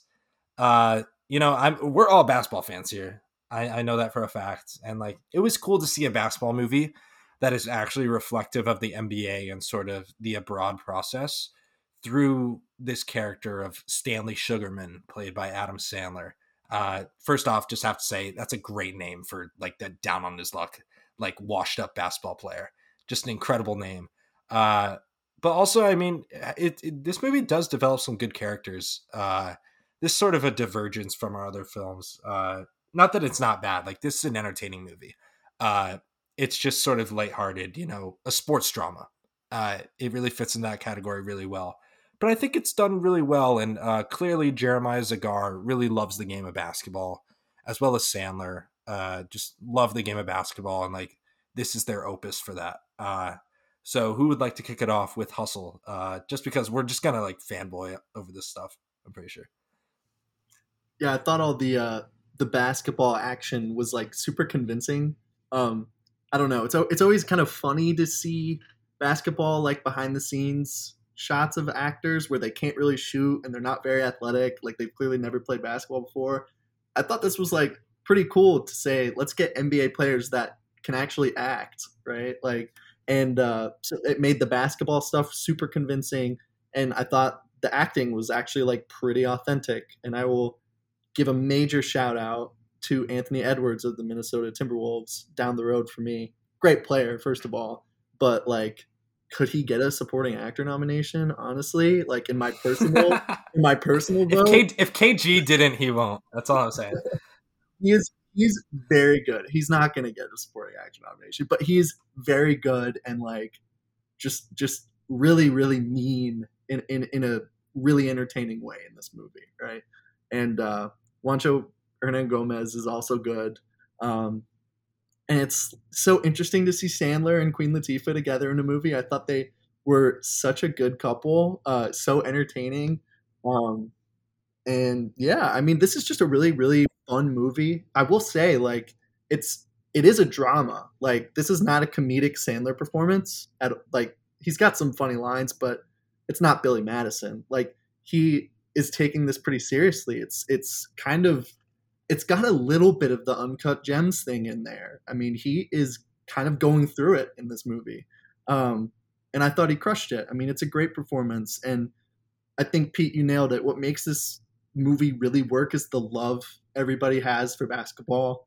Um, you you just see the passion on everyone's face in the movie, and um, yeah, it's super rewatchable too. Like it's there's not a bad actor in it. Everyone's having a good time, and and if you love basketball, the basketball like pickup scenes that they have in this movie are really fun to watch. Um, and also just super fun to be like, oh my god, that's Trae Young, or uh, there's like Matisse Thybulle, like just standing in the background. Pretty funny.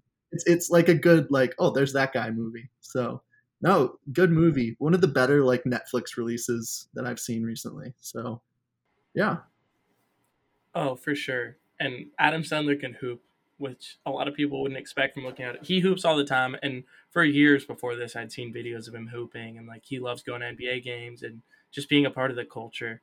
Um, this is definitely him reliving some of his like childhood dreams, and he willed it. I have to imagine he willed this movie into existence because it doesn't happen without Sandler. But yeah, the the heart and soul of the film is in the basketball.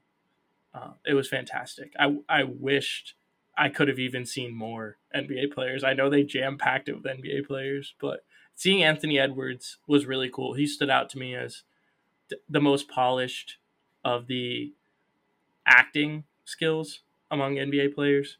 And of course, he was probably like the best player in real life that has a big role in this. Juancho Hernangomez has kind of bounced around, and a lot of people have actually thought that he might land like a nice little free agent contract after that movie. Um, we'll see, but Anthony Edwards is a star in the rise, and he plays the same thing in the in the movie, and it's great. And then shout out also to like the street ballers, like they hired some professional street ballers to play the yeah, I street think ball. the professor. so then the the, professor. stood was- too. If you know who the professor is, he was in this.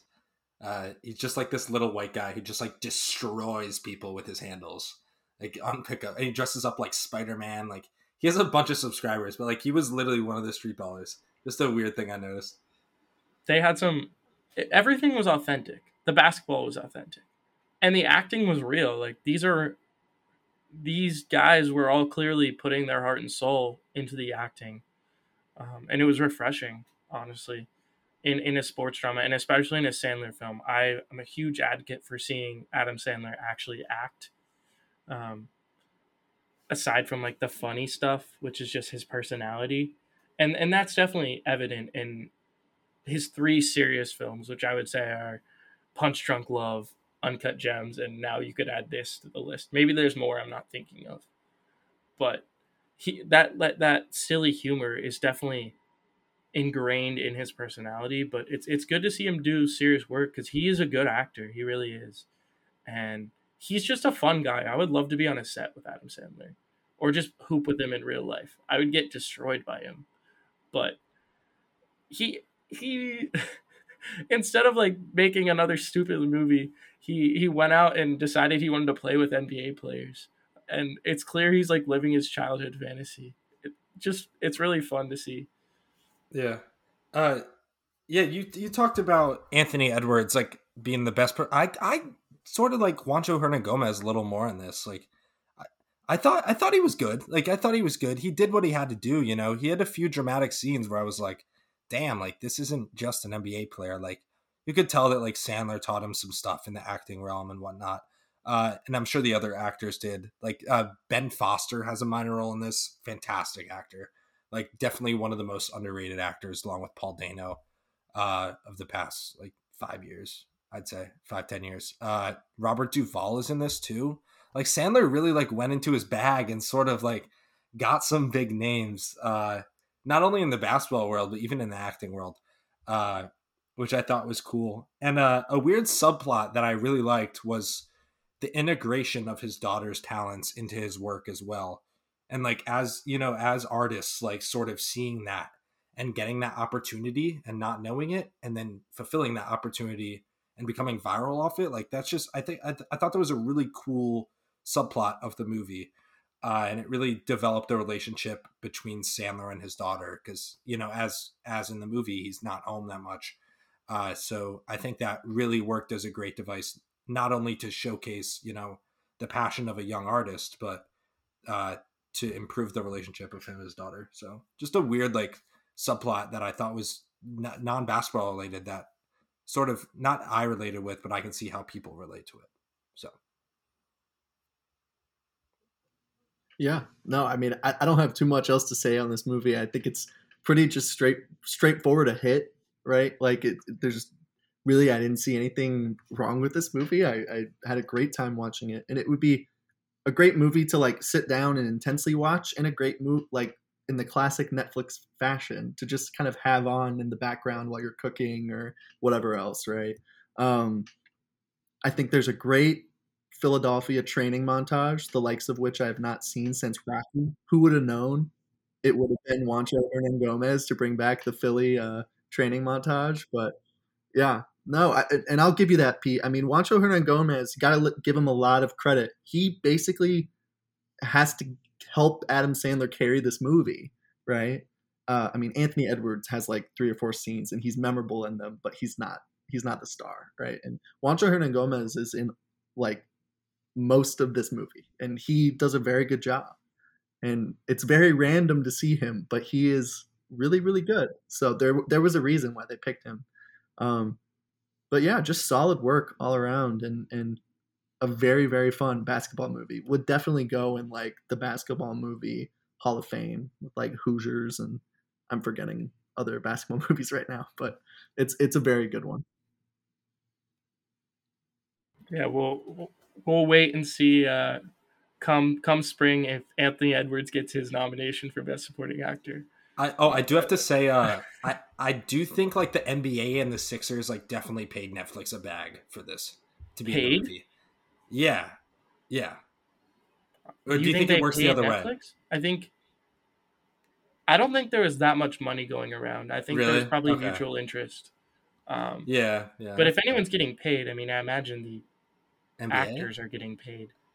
Not the, not even the NBA. Just like all these personalities that one well, I mean, Netflix has unlimited money, so I don't know. Yeah, I was gonna well, say. Well, their stock did take a big hit, but the way they spend money, though, I would I wouldn't be surprised if they paid a lot of money to to like use their facility and stuff like that. But it's there's probably some weird agreement there. I'm not sure. I have to look that up.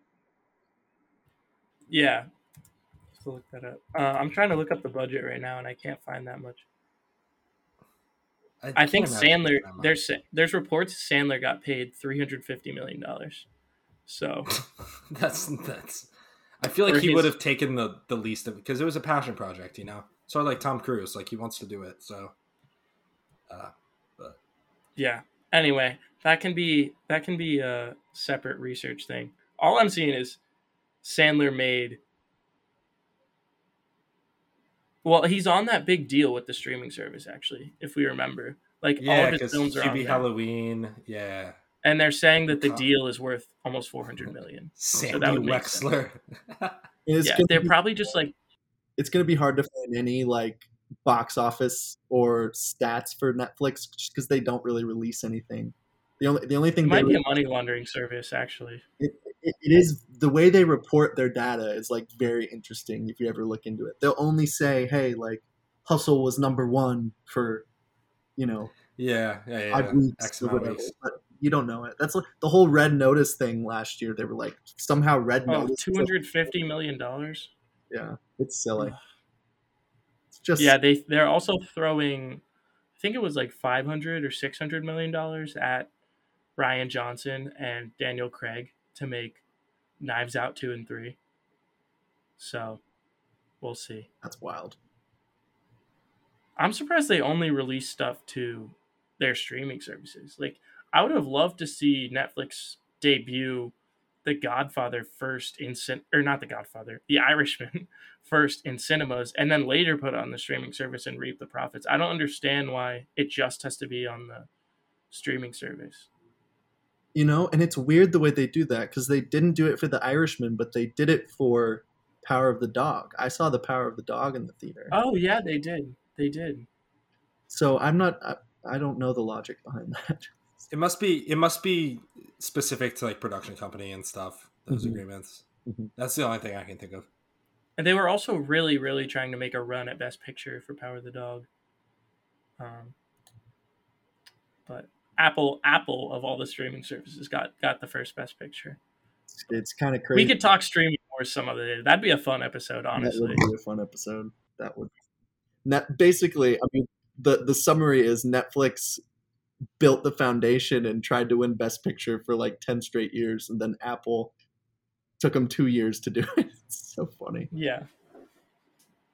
Apple has like five films, and they won with one of them just somehow. But they also didn't make that. They've just bought it.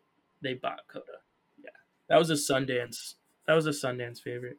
All right, so I will introduce the next film, um, Everything Everywhere All at Once. This is a personal favorite, um, and I really like it in this lineup. I know that you guys don't like it as much, but it's probably the premier multiverse film. I'll say, and I really loved. It was trippy, so I really like that. The plot is an aging Chinese immigrant is swept up in an insane adventure where she alone can save what's important to her by connecting with the lives she could have led in other universes.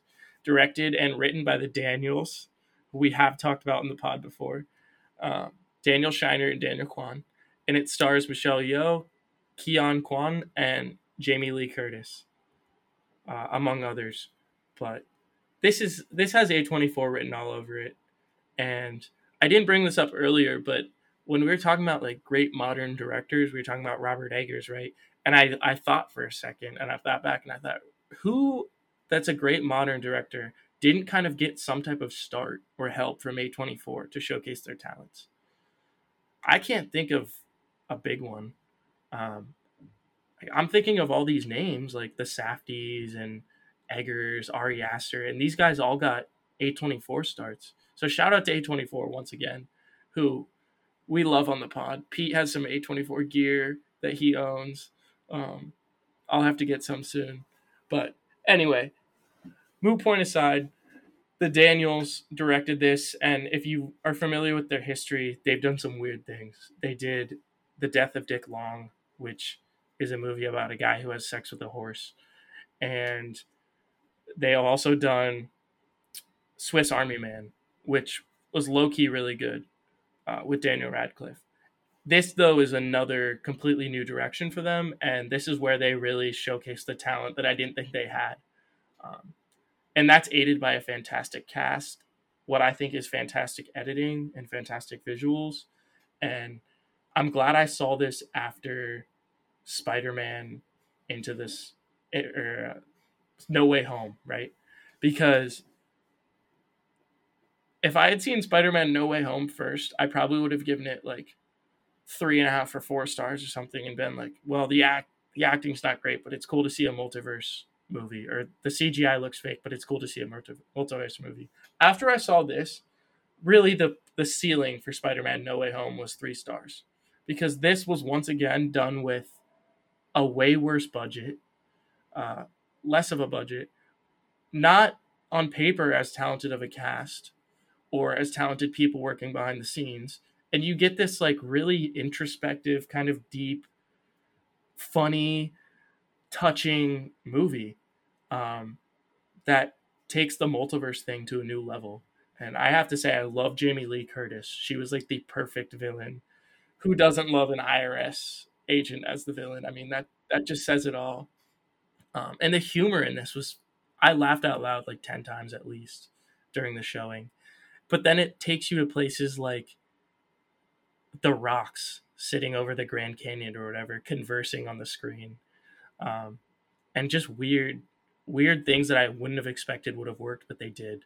And I think everything kind of worked. I left the movie theater saying, like, what did I just see? And I thought about that for days. And that's kind of my criteria for giving me, for giving like such a high rating to it. I did give this five stars um, because I thought about it so much, and I'm still thinking about this. I need to see it again. It was also great to see it in theaters, by the way. It's a theater movie for sure, and um, I don't know. I just think it. I think it did did a lot. It didn't do too much, and it was fantastic. Yeah, I, I mean, uh, yeah, I mean, I, I I don't get like I like this movie a lot too, John. Uh, I gave it four stars. It's just for me, uh, it's just the multiverse genre. Like it's just not appealing to me. I I'm definitely in the minority when it comes to that. And sure, yeah, this movie has a lot more to explore and unpack. Uh, there's a lot of themes of family and decision making, and you know, like how do we value those things? Uh, and I Eh, like you said, like the editing is just phenomenal. This some of the best editing I've ever seen in a movie, and that's that's why it's up there for me. Uh, and the story is great as well too. It's it's sort of an American dream story as well, and it sort of focuses on the different uh, characters within that dream. Uh, you have her father, uh, and then her daughter as well, and they're completely polar in the way uh, they they view this dream. Uh, do have to praise Huy Quan, his return to acting.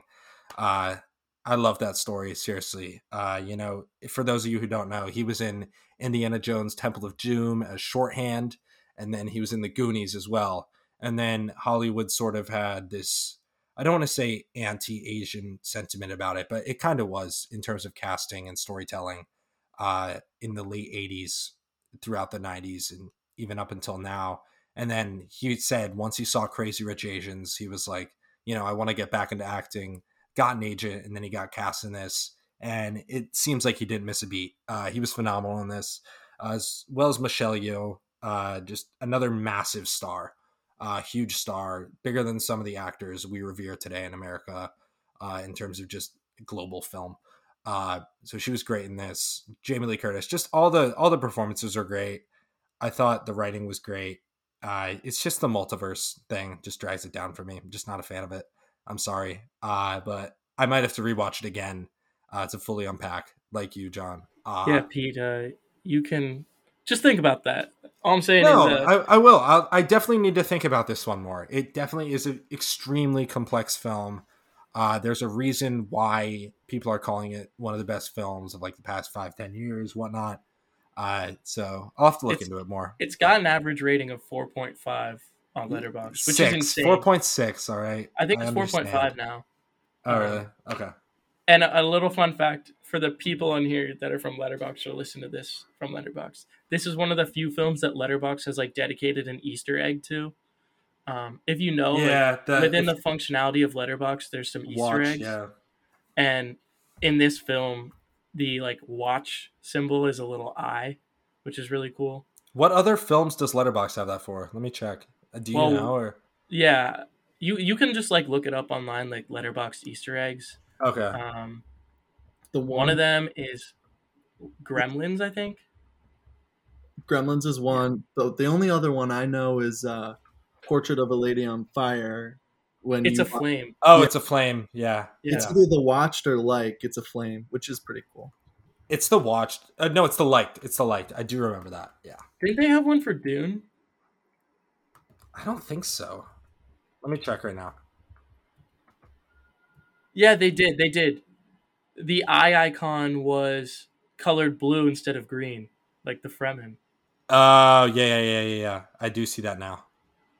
That's very minor. Keen Oh, they're John. all very minor. But keen eye. Uh, anyway, Letterboxd Easter eggs. It's just a fun little thing. Doesn't we're, we're just Not we're just Letterboxd merchants. Yeah. Yeah. I'm a huge fanboy of the app, so I apologize, but I'll support it to my dying day. Yeah. Letterboxd, pay us money. Like, what are you waiting for? Um, For real, I'm, I'm looking for a little kickback, or at least like uh, reimburse us for the pro slash patron accounts. I did upgrade to patron uh, just because I love it so much. That's awesome. Um, I, to to keep it on Letterboxd, we, I think this movie is still in the top ten, right, for all time Letterboxd, which, you know, wi- uh, great. I'm glad everyone loves it so much, John. I'm glad you love it so much. I want everyone to love every movie. Is it a top ten movie of all time? Not not for me do I think it's a very, very good movie and frankly better than most movies? Yes. I, I think it's it's very, very good and really, really earnest in a way that is, you know, very touching at times and it sometimes kind of wore me down a little bit. But for the most part, I was very moved by it. It felt like an authentic family story. Um, like which which in the middle of this absolutely insane plot like a plot that you know one of my minor issues is, is I, I kind of have a little trouble understanding even after this is the like millionth multiverse movie of the last two years or whatever but um i do like either i had trouble understanding or, or i'm having trouble remembering exactly how the the mechanics of the plot work but at the in the end, it's about the people in it. It's about Michelle Yeoh's character, who who I think her performance is incredible.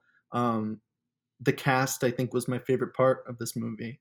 Um, but I do have to hand it to the Daniels. Like I'm I'm not a huge fan of like big maximalist movies like like Baz Luhrmann, like the Elvis movie. I, I, like that movie, but it's just so big. It's it's it kind of just feels like you're flashing stuff at me and telling me it's good. Um, but but for for this movie, I thought there was real substance there, right? And and there isn't always with movies like that, right?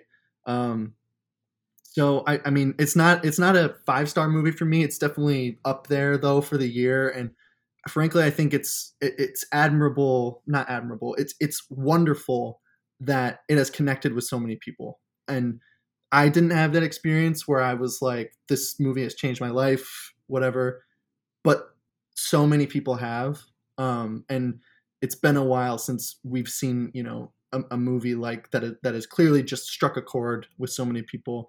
And frankly, the things we've been talking about today, kind of constantly throughout the pod of, you know, just the state of movies today. It's it's really refreshing, whether you think it's a perfect movie or not, to have a movie like this that just seems like everyone can at least say is pretty at least pretty good and is made with pretty good intentions um and most people are saying is like a masterpiece right so um i'll say that i mean i i i have criticisms criticisms of this movie but i for the most part don't want to rain on the parade that is this movie i had a wonderful time with it and uh you're absolutely right that it should be seen in a theater so that's kind of where I'm at. Just a great movie, fantastic, and I'm glad you guys completely agree with me that it's one of the best films to come out in recent time. No, I'm just kidding. Um, I'm glad you guys at least liked it though and, and see, saw it for what it is, which is a pretty ambitious project. That it wasn't touted as like this fantastic movie or anything, but the audience really picked it up and ran with it and loved it. And the amount of people that I've heard like you need to go see this film from was pretty cool because I think it is deep and I think it has elements that appeal to the cinephile and the mainstream audience still loved it. Um, and it got such mass appeal to both critics and audiences alike. Um, I'm pretty sure it ended up grossing positive amounts in the theater. I hope it did. It did. I mean, and it, it, it's amazing for a movie with this small of a budget with no real movie stars in it. I mean, Michelle Yeoh's a great international star, but her her name recognition isn't great in the United States. And everyone who's seen this movie like will remember her forever now, right? Um, and you're right, it is like just so deep in cinematic references from like Ratatouille to like the the films of like Wong Kar Wai and stuff like that. Like there's all these great cinematic shout outs that I I really you know appreciated and I thought for the most part you know were earned. Um, and and I will say again, I mean it's it's wonderful to have such a open-hearted movie. Like I, even though I found it so open-hearted that it at times felt like I was getting crushed by the weight of its hug, right? Um, where at some some points I felt like, okay, I get what the movie's about. It's very nice. Let's wrap it up. Um, it's still nice. It's still just wonderful to to be in a theater and just just feel the love like that. So, yeah, yeah. I I kind of I I got some weird uh, parallels to Inception or not Inception, Interstellar when I was in the theater here or um, watching this, and I thought back to your comments when you did the Nolan pod when I was in the theater, which I wanted to tell you about for a while. I thought it was weird, but I'm sitting there and I'm like, this film is tackling so much, and there's so many different ways you could go with this that are existential AF or some other deep thing. And then the final, like, kind of resolute theme is that it's all about family and holding on to your family, right? And I thought back to what you said about Interstellar, which is that it's crazy that they do this, like, movie that explores the concepts of space and time, which this one does too. And then, like, the one thing that holds them together is love. Um, and, and I really don't know what to think about that. I don't know what else they could have picked in either of those movies. Um, otherwise, it would have been cynical. But I think why people love both those movies, Interstellar and Everything Everywhere All at Once, is because they're kind of wholesome. And I left the theater just feeling really good. I was like, what did I see? Also, I feel really good about it um, because it it makes you it makes you happy to see this person like have the power to transcend the multiverse and all this stuff and then they realize they just like their normal life um, and for all of us that don't have the power to transcend the multiverse or go to space we're happy living our normal lives then you know and i saw this in between apocalypto and prisoners so great triple feature so it, it was just amazing because I see so many bad movies, so to three see like three really good movies in, in a row. Um, and Prisoners, if you haven't seen it, we'll talk about it at some point, sometime down the line. Paul Dano, fantastic, but yeah, uh, everything ever all once. Yeah, I just I just have to shout out uh, Detective Crashmore in this one. Oh yeah, uh, he was great. The, the, actor known as the actor known as Biff Wiff. Uh, Still can't believe that's his real name. Uh, but this is literally the only other thing I've uh, seen him in. I was just waiting for him to be like, "Are you dumb?" just like to to our main character. Uh, big, I think you should leave reference there uh, for anyone who listens to that. Uh, any anything anyone else has to add about everything everywhere all at once? No, I, I have something to say about the stuff we've covered. Um, and as we've covered it, I've kind of realized this. I, I mean, I knew it going in, but I, if we did this podcast a year ago, first of all, we wouldn't even have close to as many good movies to cover. But also, we probably would have been a lot more cynical about the state of movies. And this is like a turning point. I've seen some absolutely fantastic projects in the beginning of 2022, like seriously showstoppers and I would not be upset if like the Oscars was tomorrow and this was the lineup we got for the Oscars. Like it's already that good. I think like if Avatar the Way of Water hits right and some of the other films down the line, like we could be looking at the at least the best year in cinema in this decade or the past like 10 years. Seriously. Um it's last year was good towards the end of the year. But at this point in last year, it was not like this. This is great um, and maybe we're still coming back from the whole COVID delayed production thing. I mean, at least Top Gun was one of those, the Batman as well. Um, so that might be why we've gotten this stacking of such great films. But genuinely, uh, there's probably been five to ten, like four, four and a half, five star films so far this year. Yeah, definitely. Uh, on that note, like Sam, is before we end, uh, is there any other like thing that you've seen recently, shows, TV that like you want to put our listeners on as well as us? Uh, well, yeah, sure. I mean, I think we, I think John mentioned the end of 2021 there were a lot of it, it finished strong, right? Like we we haven't talked about Licorice Pizza yet. We haven't talked about Red Rocket. Um, the Matrix Four. I'm a big Matrix fan. Not everyone probably loves that movie, but I really love that movie. Um, there was a lot of good stuff last year. Um, for TV, I think Succession. Peter, you mentioned it. I think that has its thumb on something right now where it kind of feels like it it it gets this point in our culture um, better than actually I think any movie has recently.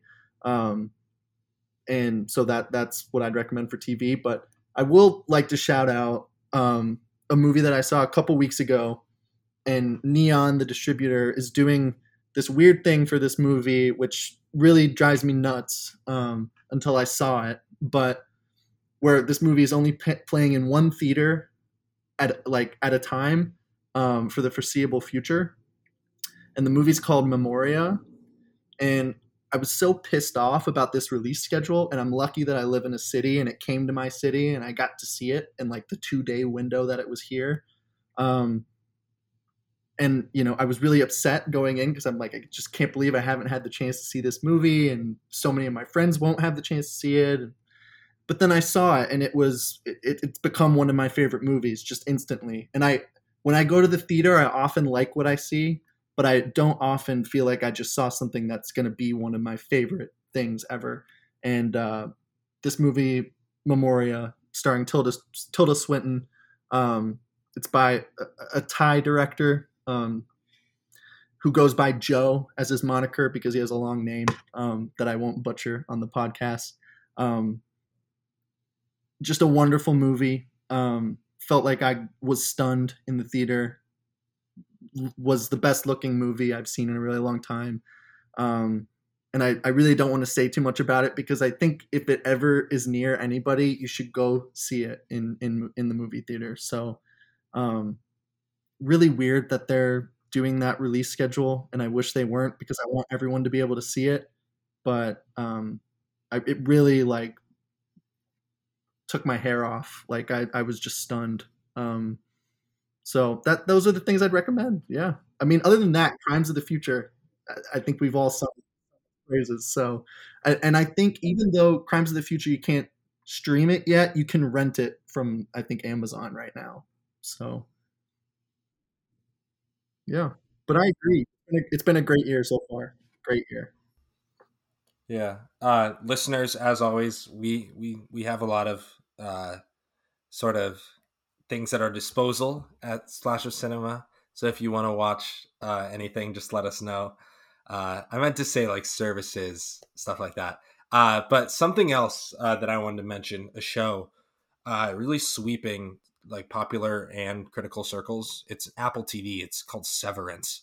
Yeah. Uh, have you have you watched that, John? I haven't seen the whole thing, but I'm a couple episodes. In. Okay. Yeah. Yeah. Yeah. I'm like I'm like five episodes in right now. just a really interesting concept uh, a lot like Prime's Homecoming in terms of like uh, how corporate and like mysterious it is. Uh, really cool, killer cast like Adam Scott, Patricia Arquette, Christopher Walken. Like Christopher Walken is in it, like, and it's like a new show, uh, which is pretty crazy. Apple uh, TV's starting to kill it.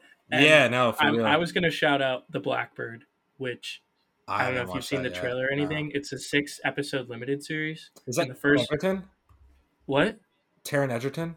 Right? Yeah, Taron Egerton and Paul Walter Hauser is the serial killer, and it's based on a true story of like this like small arms like drug dealer that gets a 10 year prison sentence and in order to get his sentence commuted he has to elicit a confession from this like serial killer that in real life this actually happened and he killed like 45 people or something um, but like they don't have anything that sticks to them. So they send this guy in to get a confession. First two episodes are out on Apple TV. Overall, I think it's going to be like six hours by the end, but um, each episode's like an hour. Damn, it's, Ray, it is Ray, fantastic. Ray, one of Ray Liotta's last roles. I, I think it is Ray Liotta's yeah. last role. Damn. Um, he's the yeah he was great in the first two episodes, and Taron like Edgerton or Egerton I don't know how you pronounce it. Edgerton is yeah. it Pete? Yeah, Ed- Edgerton. Edgerton. I, I, don't know. I don't. It, it, yeah. He but just I, like he hasn't gotten a chance to showcase his his real acting chops yet. Yeah. And so I also really appreciated that. And then Paul Walter Hauser, who, if y'all don't know, is Richard Jewell and stuff. He- Jamie Taco. he, yeah, he's great. He's great. Um, and he looks exactly like the guy in real life. Yeah, it's it has a I'm, I think it has a 100% in Rotten Tomatoes. I could be Damn. wrong. I'll have to, But- I might I might start that tonight actually. Uh, it's gonna blow up yeah. unless it's oversaturated in the the current environment of a lot of like true crime stuff. Yeah. Um, it's gonna blow up just because of how good Yeah. it is. Yeah, It's I'm a so big good. big fan of uh, Greg Kinnear. I see he's in that as well. So Oh, he's great, and it's written Yeah. by the guy who wrote like Mystic River. oh shit. Okay. Yeah. Damn. So yeah, fantastic. Anyway, Definitely. that's my suggestion. definitely gonna have that Boston grit to it. So definitely gotta watch it. I have a question before we and we can cut this part if you want. Do you have any like one or two movies you're excited for in the rest of the year? The Way of Water. Avatar. Yeah. Avatar. I'm a I'm a big Avatar head. like I, I love the original Avatar. So uh, probably Um, that. What I- else is? oh, what's up? the the Olivia Wilde one? Doesn't look too bad. It looks a little mysterious. Uh, Hmm. just I don't know if I'm here for like the Harry Styles like acting, acting rise. Yeah, that'll be. But uh, well, we'll see. yeah, we'll see. But like stacked cast in that one. Uh, Mhm. Some Chris Pine, who I haven't seen on film in a very long time. Uh, so I, I'm kind of excited for that one. Uh, John and I saw the Black Phone. Uh, decent. I don't know. I think Nope should be good. Yeah. Nope. Nope as well. Jordan Uh, Um, I we haven't seen him miss yet, so And then yeah, obviously the new Mission Impossible, like the last one kicked ass. So Hmm. uh, yeah. Other than that, may, I mean, it's possible that 2022 was would have been top heavy in the year. Like the the beginning would have been better than the end because I'm not seeing a lot of stuff that really piques my interest. A lot of it's like Mhm. superhero stuff coming out later this year. Hmm. Um, Yeah. I've got I've got some here for you. If you're okay, good, good. Lay him on me. a movie called 3000 Years of Longing, directed by George Miller, who directed Mad Max Okay. Fury Road. That was his last Yes, one. What? yes. So I did not I've not seen that. this is a movie starring Tilda Swinton and Idris Elba. From my understanding, which is about a genie and magic wishes and stuff like that. It just lo- the trailer looks crazy. Um, Noah Baumbach has a movie called White Noise based off of a, a novel by Don DeLillo that is one of my favorite novels that Adam Driver is going to be in, which looks awesome. Um, Good. Babylon, Margot Robbie Oh, Babylon. Yep, Mm. yep. I saw that. and Brad Pitt, directed by Damien Chazelle. Um, I'm I'm pumped for that.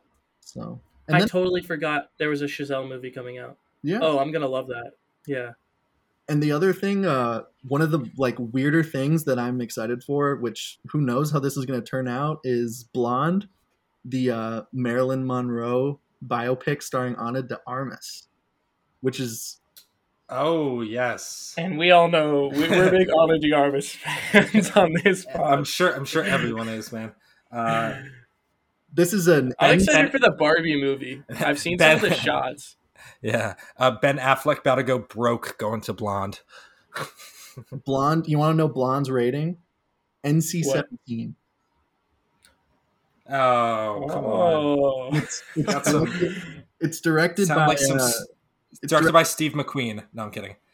Yeah, he's talking about he's thinking about Shame, which Pete and I saw this year was uh, oh, it's crazy. I still Don't haven't- don't really recommend that one to anyone, but You should see it, Sam. You're a cinephile. I've been it's it's like a really great movie. It's just like hard to watch at times. depressing, huh?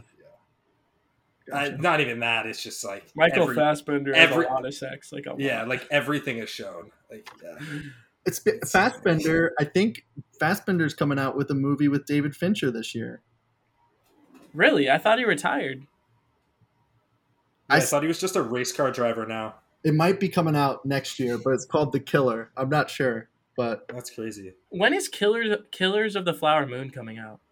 Like, I've been waiting for this thing forever. Same thing with Oppenheimer, right? Uh, Oppenheimer is gonna be a while, dude. It's I- Nolan. that's Those fine. movies But take, Killers like, of the Flower Moon has been like film. teased for years now, and I know he's probably tired from The Irishman, but It's about to be 2023. That's a four year gap. I would guess at Christmas time it would it would come out. It's gonna be his opus, man. He can take as much time as he needs. It's gonna be his opus. He's had like Wait. ten opuses. Bro, he's like so old. I hope He's been so old since like 1990. Uh, oh man, the day cinema loses him is yeah. tragic. very, that would be very sad. I think we're seeing so far the torch is being passed maybe slowly, or or maybe it's just the old guard hanging on. I don't Hmm. know. Yeah, I mean, I, I don't I don't know if there is a Scorsese in this group of younger. I mean, I, maybe the closest thing we have are the Safdie brothers. They seem to have a little Scorsese in them. They work with him a lot too. Like they're Yeah. they're close with Scorsese. But, uh, They're I think they're just kind of imitators though. Maybe I don't know. I'll have to look at them in 40 years Yeah, and see if yeah. If they're even still I- making movies. Yeah, PTA is still young enough. PTA is still young enough that he's going to carry for a while. hmm hmm Um, I think Tarantino's going to be done making films soon, though. yeah, because he said every great director only makes nine films. So He's making Kill Bill 3, right? I Is he know. making Kill Bill 3? I think I don't he know is. what he's doing. He's been writing books recently, which is a little bizarre. Yeah, well, he needs to get on a coke fueled bender with PTA and come up with his next movie. Because I I, don't want to lose actually- him either. yeah. I was actually uh, reading an interview that said, uh, reading an interview. What am I saying? Listening to a podcast with PTA, and he was like, "Yeah, like Quentin's kind of in his own world. Like we haven't hung out much recently. And this was like last year. So no like, beef. They're having beef. yeah, No. like they're not as close as people think. It's just like Tarantino just respects the shit out of him. So like, uh, Yeah, I think they used to be really close. Uh, yeah, they're not that close anymore. there's this great interview with uh, Fiona Apple, who's a wonderful singer songwriter, if you don't know, and used to date Paul Thomas Anderson, like in the Magnolia Yeah. and Boogie Nights days. And uh, she she's quoted as saying like she has this vivid memory of being locked in a room with PTA and and Tarantino, um, while they're just like coked out of their minds. And she Yep. said it was like she says it was like hell, like it was like the worst thing ever. So I think PTA I've read that before. PTA's like has a serious relationship now. He has a bunch of kids. And Tarantino is just still like he still acts like A a bachelor. old. He's Yeah. still like obsessed with feet and uh, Samuel L. Jackson. So Yeah. But That's where he's damn, at. I mean, imagine being a part of that conversation. Just like a fly on the wall. Maybe Fiona Apple hated it because she knew them and she probably heard all she needed to about cinema. But those guys just going back and forth about making good movies when they're coked up, like, come on. It it would have been something, that's for sure. yeah. That would be a man. podcast. That would be a podcast. Also, by the way, shout out to us for we've eclipsed our record time for a Splash Cinema Pod, which was um two hours and one minute, which is when the three of us did Nolan. Hey man, we had a lot to talk about today. Like these were all some very deep movies, uh, and I'm glad we had this conversation. Uh, so yeah, I think I think we're gonna end it here. Uh, any any last remarks, Sam? I just think you're gonna have to uh, edit the hell out of this podcast. Maybe I don't know. Nah, man, no. Like Nah. I don't nah, think we need this to take much out. Nah, if people want to skip forward, they can skip forward. Right. Uh, we could just call this portion like shooting the shit. yeah, honestly, I'm good with that. Uh, let's do that. I will do that. All right. So signing off uh, from Splash of Cinema. I'm Pete. I'm John. Thanks, Sam. Yeah, thanks for coming on, Sam. We always appreciate you having you on. Appreciate you having me.